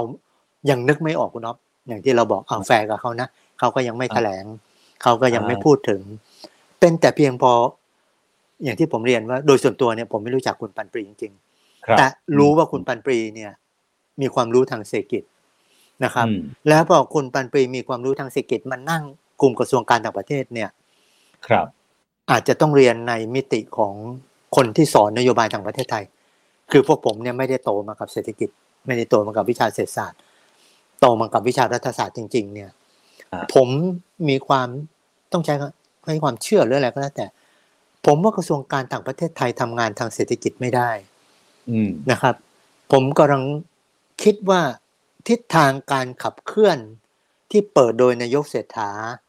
โดยประเด็นที่พรรคเพื่อไทยเคลื่อนเนี่ย คือครับเอาเศรษฐกิจเป็นธงนำเพราะอืมเอาเศรษฐกิจเป็นธงนำเนี่ย มันมีนัยยะต่อไหมคุณอ๊อฟผมไม่ได้มาอ่าตีปาหน้าใสนะเรียนท่านผู้ชมครับตกลงงานด้านด้านต่างประเทศก็จะเป็นเศรษฐกิจเป็นธงนำด้วยไหมอืมถ้างานด้านต่างประเทศเอาเศรษฐกิจเป็นธงนำเนี่ย แปลว่ากระทรวงการต่างประเทศจะมีมิติที่เกี่ยวข้องกับเรื่องเศรษฐกิจมากขึ้นอืมซึ่งครับ กระทรวงต่างประเทศไทยอาจจะไม่อยู่ในวิสัยที่จะทำเช่นนั้น ครับครับนะครับนี่ข้อที่หนึ่งซึ่งผมคิดว่าอืมโดยกตไทยคงลำบากอ๋อสองเนี่ย งานใหญ่ของกระทรวงการต่างประเทศของกตเนี่ย มันคืองานการเมืองแท้ครับๆและสถานการณ์การเมืองระหว่างประเทศเนี่ย โจทย์ชุดอืมที่ใหญ่ที่สุดปัจจุบันเนี่ยนะครับ ที่ผมเชื่อว่าถ้ามองจากประเทศไทยสมมุติผมตั้งโจทย์เนี่ย ผมว่าโจทย์ข้อแรกนะครับ คือสงครามเย็นใหม่ที่เราพูดถึงคุณอ๊อฟ มาต้นครับนะครับอืมสองเนี่ย สงครามยูเครนอืมสามถามกันเล่นๆไต้หวันช่องแคบไต้หวันจะมีวิกฤตแล้วกลายเป็นสงครามหรือไม่ครับนะครับสี่สงครามที่ประชิดแนวชายแดนไทยคือ สงครามเมียนมาอืมและห้าไม่เป็นโจทย์สงคราม แต่เป็นสงครามการเมือง คืออมการแข่งขันของรัฐมหาอำนาจใหญ่ ในเวทีภูมิภาคเรา คือการครับแข่งขันในบริบทของอินโดแปซิฟิกกับเอ่ออะไรครับยุทธศาสตร์แถบและเส้นอืมทางของจีนครับนะครับ ถ้าสมมุติผมตั้งโจทย์คร่าวๆเนี่ย ผมว่าห้าข้อเนี่ยแหละคุณอ๊อฟอืมคือโจทย์การเมืองของกระทรวงการต่างประเทศไทยอ๋องั้นใช่ไหมฮะเออเออคือคือคือมันมันก็อาจจะต้อง คือคืออะถ้าพูดกันตามตรงที่เรากำลังคุยกันเนี่ย มันก็พอด้วยความที่นโยบายของเพื่อไทยเองก็ก็เขาเขาคงมีแหละฮะแต่ว่ามันไม่ได้โดดเด่นออกมาใช่ไหมอาจารย์ มันก็เลย มันก็เลยวิพากษ์วิจารณ์กันลำบากนิดนึงใช่ไหมฮะก็แบบที่ผมล้อเล่นๆว่า สมมุติรัฐมนตรีชัยนนท์ขึ้นมารับตำแหน่งเนี่ย ครับจะแถลงอะไรสักนิดหนึ่งไหมในเชิงทิศทางก่อน อืมอืมอืมอืมนี่นี่เราไม่เห็นเลยนะคุณนะคือคือเราไม่เห็นจริงๆขออนุญาตเลยว่าใช่ในใช่ฐานะใช่คนที่ สอนนโยบายต่างประเทศไทยคนที่เฝ้าติดตามผมผมเนี่ยเคยสัมภาษณ์เสมอว่า ใครเป็นครับนายกเนี่ยผมไม่ค่อยสนใจมากคุณนะนิสัยไม่ดีเลยอ่าแต่ผมสนใจรัฐมนตรีอยู่สองกระทรวง นั่นนะครับคือกตกับกหคือต่างประเทศกับกลาโหมอ๋อนะครับว่าที่จริงไปพูดพูดพูดคำนี้ตั้งแต่ Standard Forum ปีที่แล้วครับบอกใครเป็นนายกเนี่ย ผมรับได้ แต่ผมอยากอ่าเห็นสองตำแหน่ง เพราะอืมอืมคือคนที่ต้องกลุ่มทิศทางครับ ด้านความมั่นคงของไทยจริงอืมอืมอืมถ้าครับอาจารย์ถ้าอย่างนั้นผมผมเท่าที่ผมตามข่าวมาแล้วฟังนายกเศรษฐาได้ให้สัมภาษณ์เนี่ยนะฮะมันมีประเด็นหนึ่งที่ที่น่าจะเกี่ยวข้องกับเรื่องต่างประเทศ เด่นที่สุดละเท่าที่แกให้สัมภาษณ์มานะฮะก็คือเรื่องของการประชุมสหประชาชาติหรือว่า UN ในช่วงสิ้นเดือนกันยายนนี้เนี่ยแล้วคุณเศรษฐาตอนนั้นให้สัมภาษณ์นะครับบอกว่าขอดูขั้นตอนต่างๆ ให้เรียบร้อยก่อน เพราะว่าตามมารยาทเนี่ยต้องไปเยือนประเทศอาเซียนก่อน วันนี้เป็นมือใหม่ขอศึกษาข้อมูลก่อนไม่อยากให้กระทบความสัมพันธ์ แต่เวที UN ก็เป็นเวทีที่มีโอกาสจะไปพบปะกับผู้นำโลก พูดอย่างนี้เหมือน เหมือนจะไม่ไปไหมฮะอาจารย์อาจารย์อาจารย์มองยังไงว่าควรจะไปไหมหรือว่ายังไงฮะ อืมอืมๆคือจริง ๆ ผมเชียร์นะคุณอ๊อฟครับผมเชียร์ผู้นำไทยเดินออกนอกบ้านบ้าง อืมอืมนะครับพูดครัง่ายบๆถ้าจะสร้างซอฟต์พาวเวอร์เนี่ย ผู้นำต้องกล้าเดินออกนอกบ้าน เวียดนามคือตัวอย่างนะคุณอ๊อฟอืม คนชอบถามผมว่าในภูมิภาคเนี่ย ผมสนใจประเทศอะไรคผรับมว่าวันนี้ในงานด้านการต่างประเทศเนี่ย จุดเด่นอยู่สองประเทศคืออินโดนีเซียกับเวียดนาม ครับนะครับอืมผู้นำอินโดนีเซียโจโควิโดโดเนี่ยอืมเดินออกตลอดนะครับ อินโดอาจจะโชคดีกว่าเราคือเป็นสมาชิกของ G20 นะครับ จะเห็นว่าตอนเราจัดเอเปก G20 ขโมยซีนเราไปหมดเลยคุณน้อง ใช่ใช่ไหมคครับรับ เราก็อึ้งๆนะครับ เอาแล้วเราจะเราจะไงกับกับตัวเอง เพราะว่ามันกลายเป็นเหมือนเหมือนเหมือนงาน ถ้าใช้ภาษาไม่ดีเนี่ยเอเปกกลายเป็นงานลมบ่อนไปเลยใช่ไหมครับ อืมใช่ไหมฮะแต่ในมุมกลับเนี่ยมันทำให้ผมตั้งคำถามเสมอว่า แล้วสถานะของเราเนี่ย มันตกจนคนเขาไม่สนใจเราเลยเหรอมหรือความที่เราตกลงจนคนไม่สนใจเนี่ย เราเป็นเครื่องบินที่ขับให้ตกไปจากจอเรดาร์ใช่ไหมอืมเพราะอะไรเพราะผลจากการรัฐประหาร เราไม่อยากครับให้ใครสนใจเรา แต่วันนี้ผมว่าเราเลือกตั้งแล้วล่ะ ผมเชียร์นะ ถ้าทีมท่านนายกเศรษฐาดูเราสองคนเนี่ย มีโอกาสครับออกนอกบ้านต้องไป อาเซียนอืมต้องไป ต้องถือว่าอืมอาเซียนเป็นจุดใหญ่ของการต่างประเทศไทยสองเวทียูเอ็นถ้าท่านนายกตัดสินใจไม่ไป คุณปรานปรีควรไป อ่าครับคุณอืมปรานปรีควรไปนะครับ แล้วผมเชียร์ให้ไปด้วย อย่าครับส่งเพียงแค่อ่าระดับเจ้าหน้าที่ทูตอะไรไปพูดผมว่าไม่ใช่แล้วล่ะ วันนี้คุณปรานปรีเป็นหัวขบวนของงานด้านต่างประเทศ ต้องครับกล้าโชว์ตัวคุณน็อปนะครับครับออกออกออกอืมนอกบ้าน ออกนอกบ้านอืมไปเพื่อให้เห็นภาพว่าประเทศไทยวันนี้จะเปิดมิติใหม่ จะครับพาประเทศออกไปสู่ ทิศทางการเมืองระหว่างประเทศใหม่ ๆ ที่ไม่ใช่เราขังตัวเองอยู่ในบ้าน คุณรอบรู้สึกไหมท่านผู้ชมรู้สึกไหมครับว่า เราเนี่ยอยู่กับปัญหาภายในมาตั้งแต่ปี 48 ครับ ไม่ใช่หลังรัฐประหาร57นะคุณน็อปฮะจุดเริ่มต้นของปัญหาทั้งหมด เริ่มที่ปัญหาความขัดแย้งทางการเมืองในปี 48 จบอ๋อลงด้วยรัฐประหารปี 49 แต่ถามรัฐประหารปี 49 จบไหมมันไม่จบมันลากอืมใช่ไหมครับ ลากครับต้องใช้คำว่า ผ่านกันอีลุงตุงนังทั้งหมดแล้วไปจบอีกทีที่รัฐประหาร57ว่ารัฐประหาร57ก็ต่อมาอีก4ปี หลังเลือกตั้ง62แปลว่าความขัดแย้งชุดใหญ่ตั้งแต่ปี48เนี่ย พอมาถึง66โอ้มันยาวนะคุณท็อปอืมอืมเกือบ20ปี ครับ อืม ถ้าถามผมเนี่ย ผมว่าเราอยู่ในวังวนความขัดแย้งในบ้านตัวเองเนี่ย เกือบ20ปี ไม่อยากใช้ภาษาที่หลายคน ใช้แล้วก็รู้สึกสะใจแล้วก็เจ็บตัวเอง ต้องใช้คำนะสะใจแต่เจ็บตัวเอง เราอยู่ในกะลาที่ครอบตัวเราเองเนี่ยเกือบ20ปีเนาะอืมอืมครับหลังๆไม่อยากใช้เพราะใช้ที่ไรเราก็เจ็บเหมือนกันนะเนาะเพราะมันคือครับประเทศเราอืมใช่ไหมฮะเพราะฉะนั้นพออมเป็นอย่างนี้เนี่ย ผมว่าเดินออกเถอะอืมอ่าอืมท่านยกเศรษฐาไปเยี่ยคมรับอาเซียนอ่าถ้าไม่ไปเยี่ยมอาเซียนเนี่ยอ่าไม่ใช่เยี่ยมอาเซียนละเพราะว่า การประชุมอาเซียนกำลังจะเริ่มนะครับอาเซียนสัมมิตครับเราอืมตัดสินใจเลื่อนอาเซียนสัมมิตเพื่อหวังว่าประธานาธิบดีไบเดนจะมา ก็ไม่มากระชั้นชิดมากนะคุณท็อปขออนุญาตครับฝากท่านผู้ชมเลย วันได้ที่ครับสี่ถึงเจ็ดนี้อาเซียนจะประชุม summit ใหญ่อ่าแล้วเก้าถึงสิบ G20 ประชุมที่อินเดีย อันนี้ไม่เกี่ยวกับเรา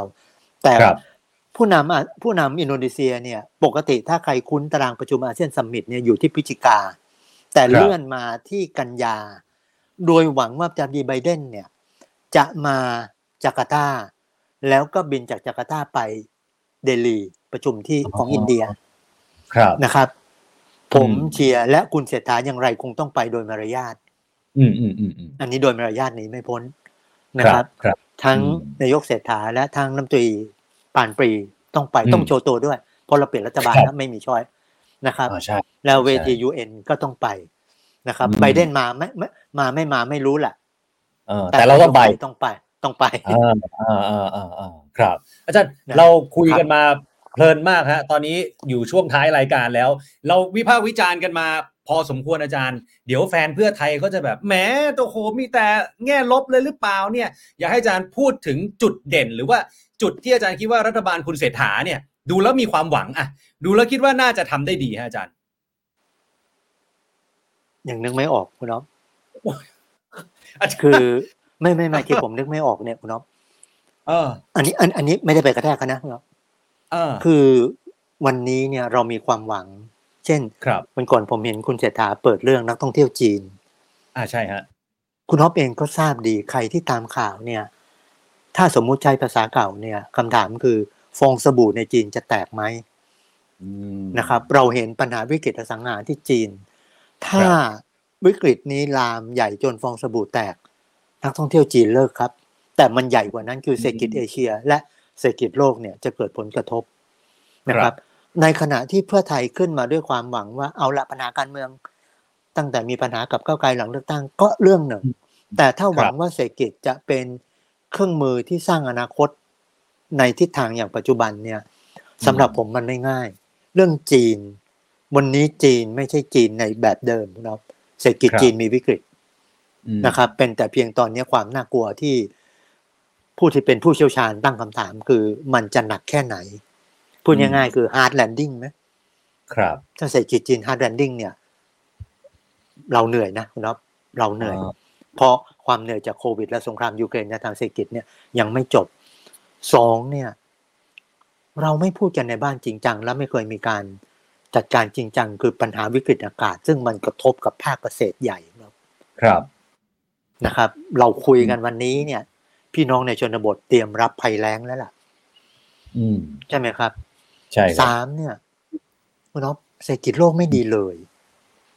ก่อนเข้ารายการคุณน็อปขออนุญาตนิดเดียวนั่งดูช่องดอยของเยอรมันครับเยอรมันมีปัญหาเศรษฐกิจวันนี้ คนเริ่มอืมไม่ happy กับรัฐบาล เพราะว่ามันเริ่มมีวิกฤตในบ้านของเขาหรือพูดง่ายคือ เศรษฐกิจ EU ก็แย่ เศรษฐกิจรัสเซียไม่ต้องพูดอืมปูตินทุ่มทุกอย่างด้วยความหวังเดียวต้องชนะยูเครน แต่ถ้าชนะบนเงื่อนไขที่เศรษฐกิจรัสเซียก็พังทลายไปด้วยเนี่ย เศรษฐกิจอเมริกาเองก็ไม่ดีคุณฮอปลองคิดเล่นๆตกลงมีตรงไหนอะในโลกที่เศรษฐกิจดี ยกครับยกเป็นที่เดียวใช่ไหมเศรษฐกิจอ่าแกงสีเทาเศรษฐกิจ แกง call center เศรษฐกิจยาเสพติดใช่ไหมครับแต่เศรษฐกิจอ่าในภาพปกติทั่วโลกเนี่ยอืมเราไม่เห็นบวกเลย แปลว่า เพื่อไทยเหนื่อยอืมเหนื่อยแทนเลยฮะฟังแล้วเนี่ยเหนื่อยแล้วไม่เออใช่เงื่อนไขในแบบยุคทักษิณหนึ่งยุคครับทักษิณหนึ่งเนี่ย รัฐบาลมีความชัดเจน การขับเคลื่อนนโยบายภายใน ตั้งแต่นโยบายโอท็อปหนึ่งตำบลหนึ่งผลิตภัณฑ์อะไรเนี่ย มันสอดรับกันหมด ครับ ผมเนี่ยเสียดายอย่างเดียวคุณน็อต เพื่อไทยไม่ครับต้องคิดใหม่หรอก แม้กระทั่ง digital wallet เองก็ไม่ต้องคิดอ่าถ้าเพื่อไทยสารนโยบายของคุณทักษิณตั้งแต่ยุคแรกอ่าทำโอท็อปใหม่ไหมฟื้นอะไรหลายอย่างใหม่ ขับเคลื่อนใหม่ให้มันดี ให้ทุกอย่างอ่าเนี่ยลงถึงพี่น้องประชาชน แค่นี้ครับก็โมโหลานอยู่เนาะอืใช่ไหมฮะ แต่ทีนี้คือไปสร้างความหวังสร้างอะไร ไปเรื่อย แต่ผมเปิดสามโจทย์ฮะเศรษฐกิจโลก เศรษฐกิจจีนอ่า และเศรษฐกิจตัวเราซึ่งโจทย์ชุดหนึ่งใหญ่คือภัยแล้งที่กระทบกับภาคเกษตรนะครับครับ บวกกับปัญหาความมั่นคงของมนุษย์ก็คือความยากจนของพี่น้องตั้งแต่โควิดคุณน็อตผมว่าโควิด โควิดจบในความหมายการระบาดของโลกนะครับแต่วิกฤตเศรษฐกิจจากโควิด ผมว่าไม่จบในหมู่พี่น้องประชาชนหลายภาคส่วนอืมใช่ครับใช่ไหมฮะคำถามอืมคือ ตกลงอะไรคือเงื่อนเงื่อนไขที่เป็นบวกอืมไม่ง่ายไม่ง่าย ครับ ที่ครับผมบอกผมคิดไม่ออกเนี่ยไม่ได้ไปดูแคลนเขาเดี๋ยวบอกโอ้เราสองคนมาอะไรครับ มาเปิดรายการอัดเพื่อไทยกันแป๊บใช่ไหมแต่ให้เห็นให้เขาอยากให้เขาเห็นด้วยว่า โจทย์ที่เขาคิดเนี่ยอ่ามันมีต้องใช้คำว่าอะไรครับ มันมีกับดักใหญ่ ๆ รออยู่ข้างหน้า อืมแล้วกับดักชุดเนี้ยผมว่าใหญ่ ถ้าครัจะบฝันถึงความสำเร็จยุคคุณทักษิณเนี่ยอืมยากเงื่อนนะไขคน คือเงื่อนไขมันกับหัวกับหางหมดแล้วคุณอ๊อฟมันคนละแบบเลยคนละด้านอืมเออเออเออเออใช่ไหมหลายอืมหลายหลายหลายท่านถ้าย้อนลองย้อนนึกถึงชัยชนะของพรรคไทยรักไทยตั้งแต่ปี44อืมนะครับ วันเนี้ยอืมพูดได้อีกมุมหนึ่งคือ โจทย์ชุดยุคทักษิณเนี่ยมันจบคือ44ถึง66นะครับ ถ้าคิดแบบอะไรฮงจุ้ยจีนคุณอ๊อฟครับคือมันเป็นการปิดยุคแบบหนึ่ง ผมผมใช้คำว่ายุคที่หกของของอะไรยุคที่หกของการเมืองไทยครัใช่บไหมครับเพราะว่าอันนี้คิดเล่นๆคือคนจีนเนี่ยเขาจะชอบแบ่งยุคเป็นช่วงๆผมผมลองเปิดเล่นๆนะคุณอ๊อฟนะลองเปิดเล่นครับครับครับๆยุคที่หนึ่งเนี่ยสองสี่เจ็ดห้าถึงสองสี่เก้าศูนย์อืมนะครับ จบลงการเปลี่ยนแปลงการปกครองสยามสองสี่เจ็ดห้าเนี่ย จบลงด้วยรัฐประหารสองสี่เก้าศูนย์ครับยุคนี้เนี่ยสิบห้าปี ยุคที่สองเนี่ยคือยุคทหารแท้ๆเลย สองสี่เก้าศูนย์ถึงเหตุการณ์สิบสี่ตุลาสองพันห้าร้อยยี่สิบหกยี่สิบหครักบปีคุณอ๊อฟอืมอืมอืมยี่สิบหกปีที่ระบบทหารเนี่ยถูกโค่นนะครับ ยุคที่สามเนี่ยเป็นยุคหลังสิบสี่ตุลา หรือถ้าเรียกของภาษาคนยุคผมเนี่ย ยุคสงครามปฏิวัติไทย ก็คือสองพันห้าร้อยสิบหกถึงสองพันห้าร้อยสามสิบสี่สิบแปดปีคุณอ๊อฟนะครับ จนกระทั่งป่าแตกคนยุคผมกับจากฐานที่มั่นทั้งหลายทั้งปวงนะครับ จบลงด้วยอะไร จบลงด้วยรัฐประหารอีกแล้วคุณอ๊อฟรัฐประหารปีสามสี่ใช่ไหมครับ ก็มาถึงยุคพฤษภาสามห้าหรือบางคนอาจจะบอกว่าถ้าเทียบเนี่ยคือยุคโลกาภิวัตน์จากอืมปีสามสี่ถึงปีสี่สี่สิบปีนะครับ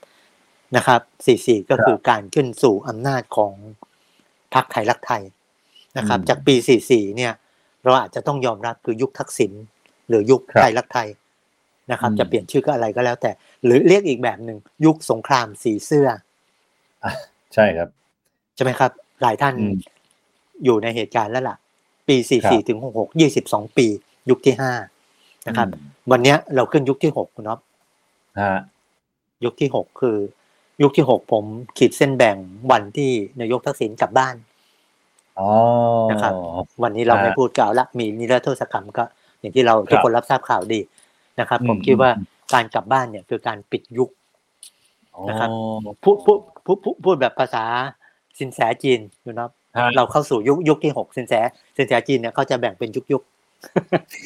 เอายุคนี้เอาวิธีคิดว่ายุคยุคนี้ยังยังเดาไม่ออกใช่ไหมฮะอาจารย์ว่าจะไปไปยังไงดีฮะ ไปในทางไหนผฮะมผมเรียกว่าเป็นยุคของศตวรรษที่ยี่สิบเอ็ดหรือครับถ้าผมเปรียบเทียบนะคุณอ๊อฟผมครับว่าการเมืองไทยของชุดศตวรรษที่ยี่สิบเนี่ยจบละอ่า จบที่ยุคจบที่ยุคที่ห้ายุคที่ครับหกเนี่ย มันมีอะไรหลายอย่างคุณอ๊อฟวันก่อนอ่าผมเขียนบทความเรื่องอ่า AI democracy ครับประชาธิปไตยแบบ AI อืมคุณอ๊อฟวันนี้มหาลัยในต่างประเทศเริ่มใช้ AI อืมนะครับ ต้องเรียนท่านผู้ชมนะครับ เป็นหุ่นยนต์ในความหมาย เอา AI เป็นอาจารย์สอนหนังสือนะครับ ครับ วันนี้ผมเชื่อว่าหลายร้านในไทยใช้เหมือนหลายร้านที่ เราเห็นในในในเมืองจีนคือมีหุ่นยนต์เสิร์ฟอาหารอืมจริง ๆ เกิดในจีนก่อนแล้วก็จริง ๆ ร้านที่เขาใช้เนี่ยใครถ้าเคยดูข่าวนะครับ NHK ของญี่ปุ่นไปทำข่าว เพราะว่าร้านเนี่ยขายไม่ดีคุณอ๊อฟครับ ขายไม่ดีเขาก็เลยคิดมุกจะทำอย่างไรให้ร้านขายดี ก็เลยอ่าไปเอาหุ่นยนต์เนี่ยมาเป็นตัวส่งอาหาร ปรากฏว่าคุณพ่อคุณแม่เนี่ยพาลูกๆมาเพราะลูกตื่นเต้นที่จะเห็นตัว AI หรือตัวโรบอทเนี่ยมาส่งครับใช่ไหมครับ เอ๊ะคุณอ๊อฟถ้าวันข้างหน้าเราเลือกตั้งมีปัญหาเนี่ย ให้ AI เลือกแทนเราได้ไหมผมเขียน AI นี่ผมเขียนรูปกัน AI จะคิดแทนเราได้เลยเหรอฮะอาจารย์ ถ้าเราเชื่อว่าวันนี้ถ้าเขาสามารถสร้าง AI ที่มีประสิทธิภาพในอืมกระบวนคิดครับถ้า AI สอนหนังสือมีวันนี้มีคำถามอีกมุมหนึ่งครับอืม AI เป็นผู้พักษาได้ไหม อืม AI เป็นผู้พิพากษาได้ไหมถ้าเราป้อนข้อมูล วันนี้ครับหลายท่านอยู่หน้าจอกับผมกับคุณออฟเนี่ย วันนี้ AI เขียน paper คือ ChatGPT อืมครับ วันนี้ไม่ใช่วันนี้ละคนรุ่นหลังผมที่ต้องตรวจ paper นิสิตเนี่ยฮะจะยุ่งนะครับถ้านิสิตใช้ AI คือพูดง่ายๆซื้อเออโปรแกรม AI แล้วจ้าง AI เขียน ระดับใช่เขียน paper หรือเขียนวิทยานิพนธ์เพราะว่ามันเนี่ยเป็นโจทย์ใหญ่ในมหาลัยที่เราไล่จับการทุจริตอืมอืมอืมอืม ถ้า AI เกี่ยวมีอิทธิพลได้ AI ก็เท่ากับ AI วิเคราะห์ได้สิคุณอ๊อฟใช่ฮะ ถ้า AI อ่าวิเคราะห์ได้ เราไม่เลือกได้ไหมคุณอ๊อฟให้ AI เลือกแทนเรา วิเคราะห์แทนด้วยนะฮะเออ ใช่ใช่ไหมเพราะ AI ถ้าเลือกเขาต้องวิเคราะห์แทนเรา อืมอืมอืมอืมเอ๊ะทางนั้นผมตั้ง AI เป็นนายกดีกว่าคุณอ๊อฟนี่คือได้สิ่งนะที่เป็น นี่คือสิ่งที่เริ่มเป็นดีเบตคุณอ๊อฟในทางวิทยาศาสตร์ อ่าอ่าอ่าอ่าอาจารย์นะครับอาจารย์แม้กระทั่งครับโอเค นิดเดียวนิดเดียวพอดีเวลาเราเราเราล้นจะหมดมาแล้วนะฮะขอทิ้งท้ายนิดเดียวฮะเมื่อกี้ต่อต่อยอดจากที่อาจารย์พูดถึงยุคนะฮะแล้วอาจารย์ก็บอกว่าเนี่ยคือปิดยุคแล้วจะมาต่อยุคใหม่แล้วเนี่ย สั้น ๆ นิดเดียวฮะคิดว่าเป็นการปิดยุคของสามปอด้วยไหมฮะอาจารย์ หรือยังฮะไม่ผมว่าเขาไปกับชุดเก่าไปอย่างที่ผมบอก ความอ่าขัดแย้งชุดสามปอเนี่ยคือ ผลผลิตของความขัดแย้งชุดนั้น รัฐประหารปี ปีห้าเจ็ดคือสองพันสิบสี่เนี่ยมันคือความต่อเนื่องของรัฐประหารปีสี่เก้ารัฐประหารปีห้าเจ็ดกับปีสี่เก้าสำหรับผมเป็นรัฐประหารชุดเดียวกัน เพราะฉะนั้นอืมสามปอเนี่ยก็อยู่ในเหตุการณ์ปีสี่เก้าอ่าใช่ไหมคครัรับบเพราะฉะนั้นการใช่ปิดยุคเนี่ยสำหรับผมนะอธิบายผมว่าการเมืองชุดนั้นจบจริงๆอืมเพียงแต่หลายคนมันอาจจะอะไรฮะผมเชื่อว่าหลายคนยังค้างคาใจว่าว่าว่าอะไรล่ะ สามสาสามคนไปแต่พักเขาไม่ไปเออเออทีนี้เนี่ยผมผมผมผมว่าต้องอธิบายคุณรับว่า ในระบอบประชาธิปไตยเนี่ย ไม่ได้บอกว่าเราจะไม่มีพรรคอนุรักษ์นิยม ถูกไหมฮะอืมอืมครับ ในระบอบประชาธิปไตยเนี่ย มีพรรคทุกชนิด ตั้งแต่อืมขวาสุดซ้ายสุดครับนะครับ ระบอบประชาธิปไตยไม่เคยกีดกันพรรคที่คิดสุดทางทั้งซ้ายและขวา รวมทั้งมีพรรคที่เป็นซ้ายกลางแล้วก็ขวากลาง ถ้าสมมุติเราคิดแบบการเมืองยุโรปคุณเอาเปิดพื้นที่ใหม่ได้ไหมครับ เปิดพื้นที่ใหม่สี่โซน ไม่ใช่สองอืมโซน เราเนี่ยอยู่ในจินตนาการการเมืองสอง sector มานาน ต้องมีสองฝ่ายต้องมีสองพรรคของจริงไม่ใช่ การเมืองยุโรปให้คำตอบกับเราคือ ครับซ้ายซ้ายสุดนะครับอืมแล้วก็ซ้ายกลาง ขวาสุดแล้วก็ขวาขวากลาง ถ้าเราคิดอย่างนี้เนี่ยพรรคอนุรักษ์นิยมผมพูดเสมอ ระบอบประชาธิปไตยไม่เคยปฏิเสธพรรคอนุรักษ์นิยม สิ่งครับที่ระบอบประชาธิปไตยเรียกร้องเนี่ยอยากเห็นพรรคอนุรักษ์นิยม ที่เป็นอนุยมอนุรักษ์นิยมกระแสหลัก และกลัวใครกลัวอนุรักษ์นิยมที่สุดโต่งแบบทรัมป์อืมอืมอืมอืมทรัมป์ในสหรัฐโบลโซนาโรในเอ่อบราซิลแม้แต่คโมรับดีในอินเดีย เพราะว่ามันไปเกี่ยวข้องกับปัญหาระหว่างฮินดูกับมุสลิม นี่เป็นตัวอย่างหรือดูแตร์เตในฟิลิปปินส์ครับ นะครับนี่คือตัวอืมอย่างว่า ถ้าเราคิดอย่างเนี้ย การเมืองมันจบโดยยุค เป็นแต่อ่าเพียงผมว่าเอาละเราก็เข้าใจว่า พวกเราหลายส่วนเนี่ยมันเจอผลผลิตจากเก้าปีเนี่ยมันรับไม่ได้แต่ต้องคิดว่าเก้าปีเนี่ยมันคือชุดที่โยงกับรัฐประหารตั้งแต่ปีสี่เก้าโยงกับความขัดแย้งตั้งแต่ปีสี่แปดครับ โดยยุคเนี่ยจบเพียงแต่เพียงมรดกเขายังมีอืมครับนะครับครับครับมรอาดจารกย์ร้ายเขายังไม่จบมันก็เลยมีปัญหาอย่างที่เราเห็นใช่ครับ จริง ๆ มันมันหมดเวลาแล้วแต่ขอตอนนิดเดียวสั้นๆ พออาจารย์พูดเมื่อสักครู่นี้มาเนี่ย มันก็เลยทำให้ผมนึกไปถึงว่าอาจารย์บอกโอเค มันมันไม่มีหรอกที่จะมันจะหายไปเลยแบบอนุรักษ์นิยมซ้ายสุดขวาสุดหรืออะไรอย่างเงี้ยนะฮะมันมันจะมีอยู่แล้วเนี่ย มันก็เลยมีชุดคำพูดหนึ่งที่หลายคนบอกขึ้นมาว่า พอเห็นรัฐบาลของเพื่อไทยเนี่ยมารวมทุกพักเลยเนี่ยนะฮะคนก็เลยบอกเลยว่าเพื่อไทยนี่แหละ ที่จะกลายเป็นพักอนุรักษ์นิยมในอนาคตต่อไป อาจารย์มองอย่างนั้นไหมฮะ หรือว่าไม่คิดแบบนั้น คุณนพถ้าเรา แบ่งเป็นสี่โซนเนี่ย เพื่อไทยอืมต้องเลือก เพื่อไทยอ่าจะเป็นซ้ายกลางหรือขวากลาง ครับใช่ไหมฮะฮะ คือถ้าสมมุติผมลองจัดนะเจ้าของพรรคเขาอ่าหรือคนในพรรคเขาอาจจะหงุดหงิดคือ ผมว่ารวมไทยสร้างชาติเนี่ย สามารถเล่นอ่าบทที่จะเป็นขวาสุดโดยชุดความคิดอ่าครัใช่บไหมครับอืมพลังประชารัฐผมไม่แน่ใจว่าจะยังไง อาจจะอยู่ครับในปีกเดียว แต่ถ้าสมมุติเราเอาประชาธิปัตย์เอาอืมอะไรครับพรรคชาติไทยพัฒนามาวางไว้เป็นอ่าขวากลางครับหรือแม้กระทั่งภูมิใจไทย แล้วเอาอืมเพื่อไทยไปเป็นซ้ายกลางอืมนะครับ แต่ทั้งหลายทั้งปวงเนี่ย มันตัดสินอย่างเดียวคือ ถ้าคิดจะทำแบบที่ผมเสนอเนี่ยพรรคแต่ละพรรคต้องทำนโยบายสอดรับกับจุดยืนในโพสิชันที่เราบอก อืม ครับ นะครับอืมแต่ว่าเขาอยู่ คุณรับเขาอยู่หมด การเมืองอืมยุโรปเนี่ยพรรคปีกขวาเนี่ยในฝรั่งเศสในเยอรมันฝรั่งเศสเนี่ยเอ่อ National Front ของมารีน เลอ แปนนะครับเป็นพรรคปีกขวาใหญ่ของเอ่อ Alternative for Deutschland ของเยอรมันนี่ก็ปีกขวาใหญ่ ตั้งแต่ครับฮิตเลอร์ล่มสลายเนี่ยพรรคปีกขวาจัดในเยอรมันไม่เคยได้ที่นั่งมากอืมหลังจากช่วงการเลือกตั้งครั้งก่อนเนี่ยเริ่มเป็นประเด็นว่าพรรค AFD หรือ Alternative for Deutsch เนี่ยเริ่มมีเสียงมากขึ้นจนคนเริ่มสังเกตเหมือนกันอื ใช่ไหมครับ ก็แปลว่าประชาธิปไตยเปิดพื้นที่คุณครับ ผมคิดว่าครับถ้าเราคิดที่จะสร้างประชาธิปไตยแล้วพัฒนาให้มันเดินต่อของเงื่อนไขเดียว อย่าสะดุดอืมด้วยการรัฐประหารอืมอืมอืมอืมใช่ไหมครับ ถ้าครับรัฐประหารไม่สะดุดเนี่ย การเมืองไทยในความหมายคือการเปลี่ยนผ่านทางการเมืองในทางทฤษฎีหรือ political transition ที่เราชอบพูดเนี่ย มันก็จะเดินไปเรื่อยๆคุณครับ และในการเดินไปเรื่อยๆ เนี่ยพรรคแต่ละพรรคจะถูกเซตโดย position ของพรรค ว่าพรรคแต่ละพรรคในสี่โซนเนี่ย ใครอยู่ตรงไหน ครับ อันนี้คืออนาคตใช่ไหมเป็นสิ่งที่เป็นความฝันของนักรัฐศาสตร์แบบผมนะคุณน้องถ้าการเมืองไม่สะดุดแล้วเราแบ่งเป็นสี่โซน อย่ายึดครับติดกับการเมืองอเมริกันที่เป็นเดโมแครตกับรีพับลิกัน การเมืองอืมไทยไม่ใช่สองพรรคและไม่ใช่ Conservative กับ Labour ในแบบอังกฤษอืมเราคล้ายกับการเมืองยุโรปครับผมพูดเสมอ การเมืองไทยคล้ายการเมืองอิตาลีเนาะการเมืองอืมผันผวนอิลุกขุกค่ะ ใครตามข่าวการเมืองยุโรปขออนุญาตถามนอกบ้านนิดเดียวคุณน็อปเวลาฮะกวนคุณน็อปการเมืองครับอิตาลีล้มลุกคลุกคลานแต่ไม่เคยเจอรัฐประหาร อืมอืมอืมถ้าล้มมากก็เปลี่ยนตัวนายก ล้มหนักก็ยุบสภาเลือกตั้งใหม่ การเมืองยุโรปมีเท่านั้นอืมนะครับอืมเพราะเพราะฉะนั้นถ้าเราเดินไปอย่างนั้นเนี่ย มันครับจะถูกเซตโดยตัวนโยบายของพรรคว่า แล้วแต่ละพรรคเขาจะเลือกยืนตรงไหนล่ะอืม ผมยังเปิดโอกาสในความหมายเปิดพื้นที่ทางการเมืองใหม่คุณอ๊อฟโดยหวังว่าแต่ละพรรคจะเลือกพื้นที่ทางการเมืองเพื่อวางจุดยืนของแต่ละพรรคผมถึงเชียร์ว่าให้รวมไทยรักษาชาติทำพรรคเลย แต่ขอเป็นพรรคอนุรักษ์นิยม ในความหมายที่เป็นอนุรักษ์นิยมที่ไม่สวิงครับนะครับ บอกคุณเอกนัทฟังอยู่เนี่ยไปทำเถอะโอเคครับ โอเคครับอาจารย์ครับ ได้ครับวันนี้โอ้โหเพลิดเพลินมากเลยฮะได้หลายเรื่องมากๆเดี๋ยวโอกาสหน้าชวนอาจารย์มาวิเคราะห์การเมืองทั้งในไทยแล้วก็ต่างประเทศกันใหม่นะครับ วันนี้ขอบคุณมากครับอาจารย์ครับขอบคุณครับสวัสดีครับครับครับสวัสดีครับคุณอ๊อฟครับ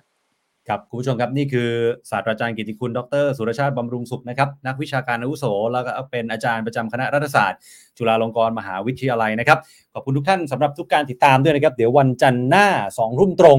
เรากลับมาเจอกันใหม่นะครับในรายการ The Standard Now ครับเดี๋ยวจะมีอะไรเปลี่ยนแปลงไปรอติดตามชมในวันจันทร์นี้นะครับห้ามพลาดเด็ดขาดฝากกดไลค์กดแชร์กดติดตามให้กับเราด้วยนะครับวันนี้ลาไปแล้วครับ มีความสุขในวันเสาร์อาทิตย์กันนะครับ ทุกคนครับ สวัสดีครับ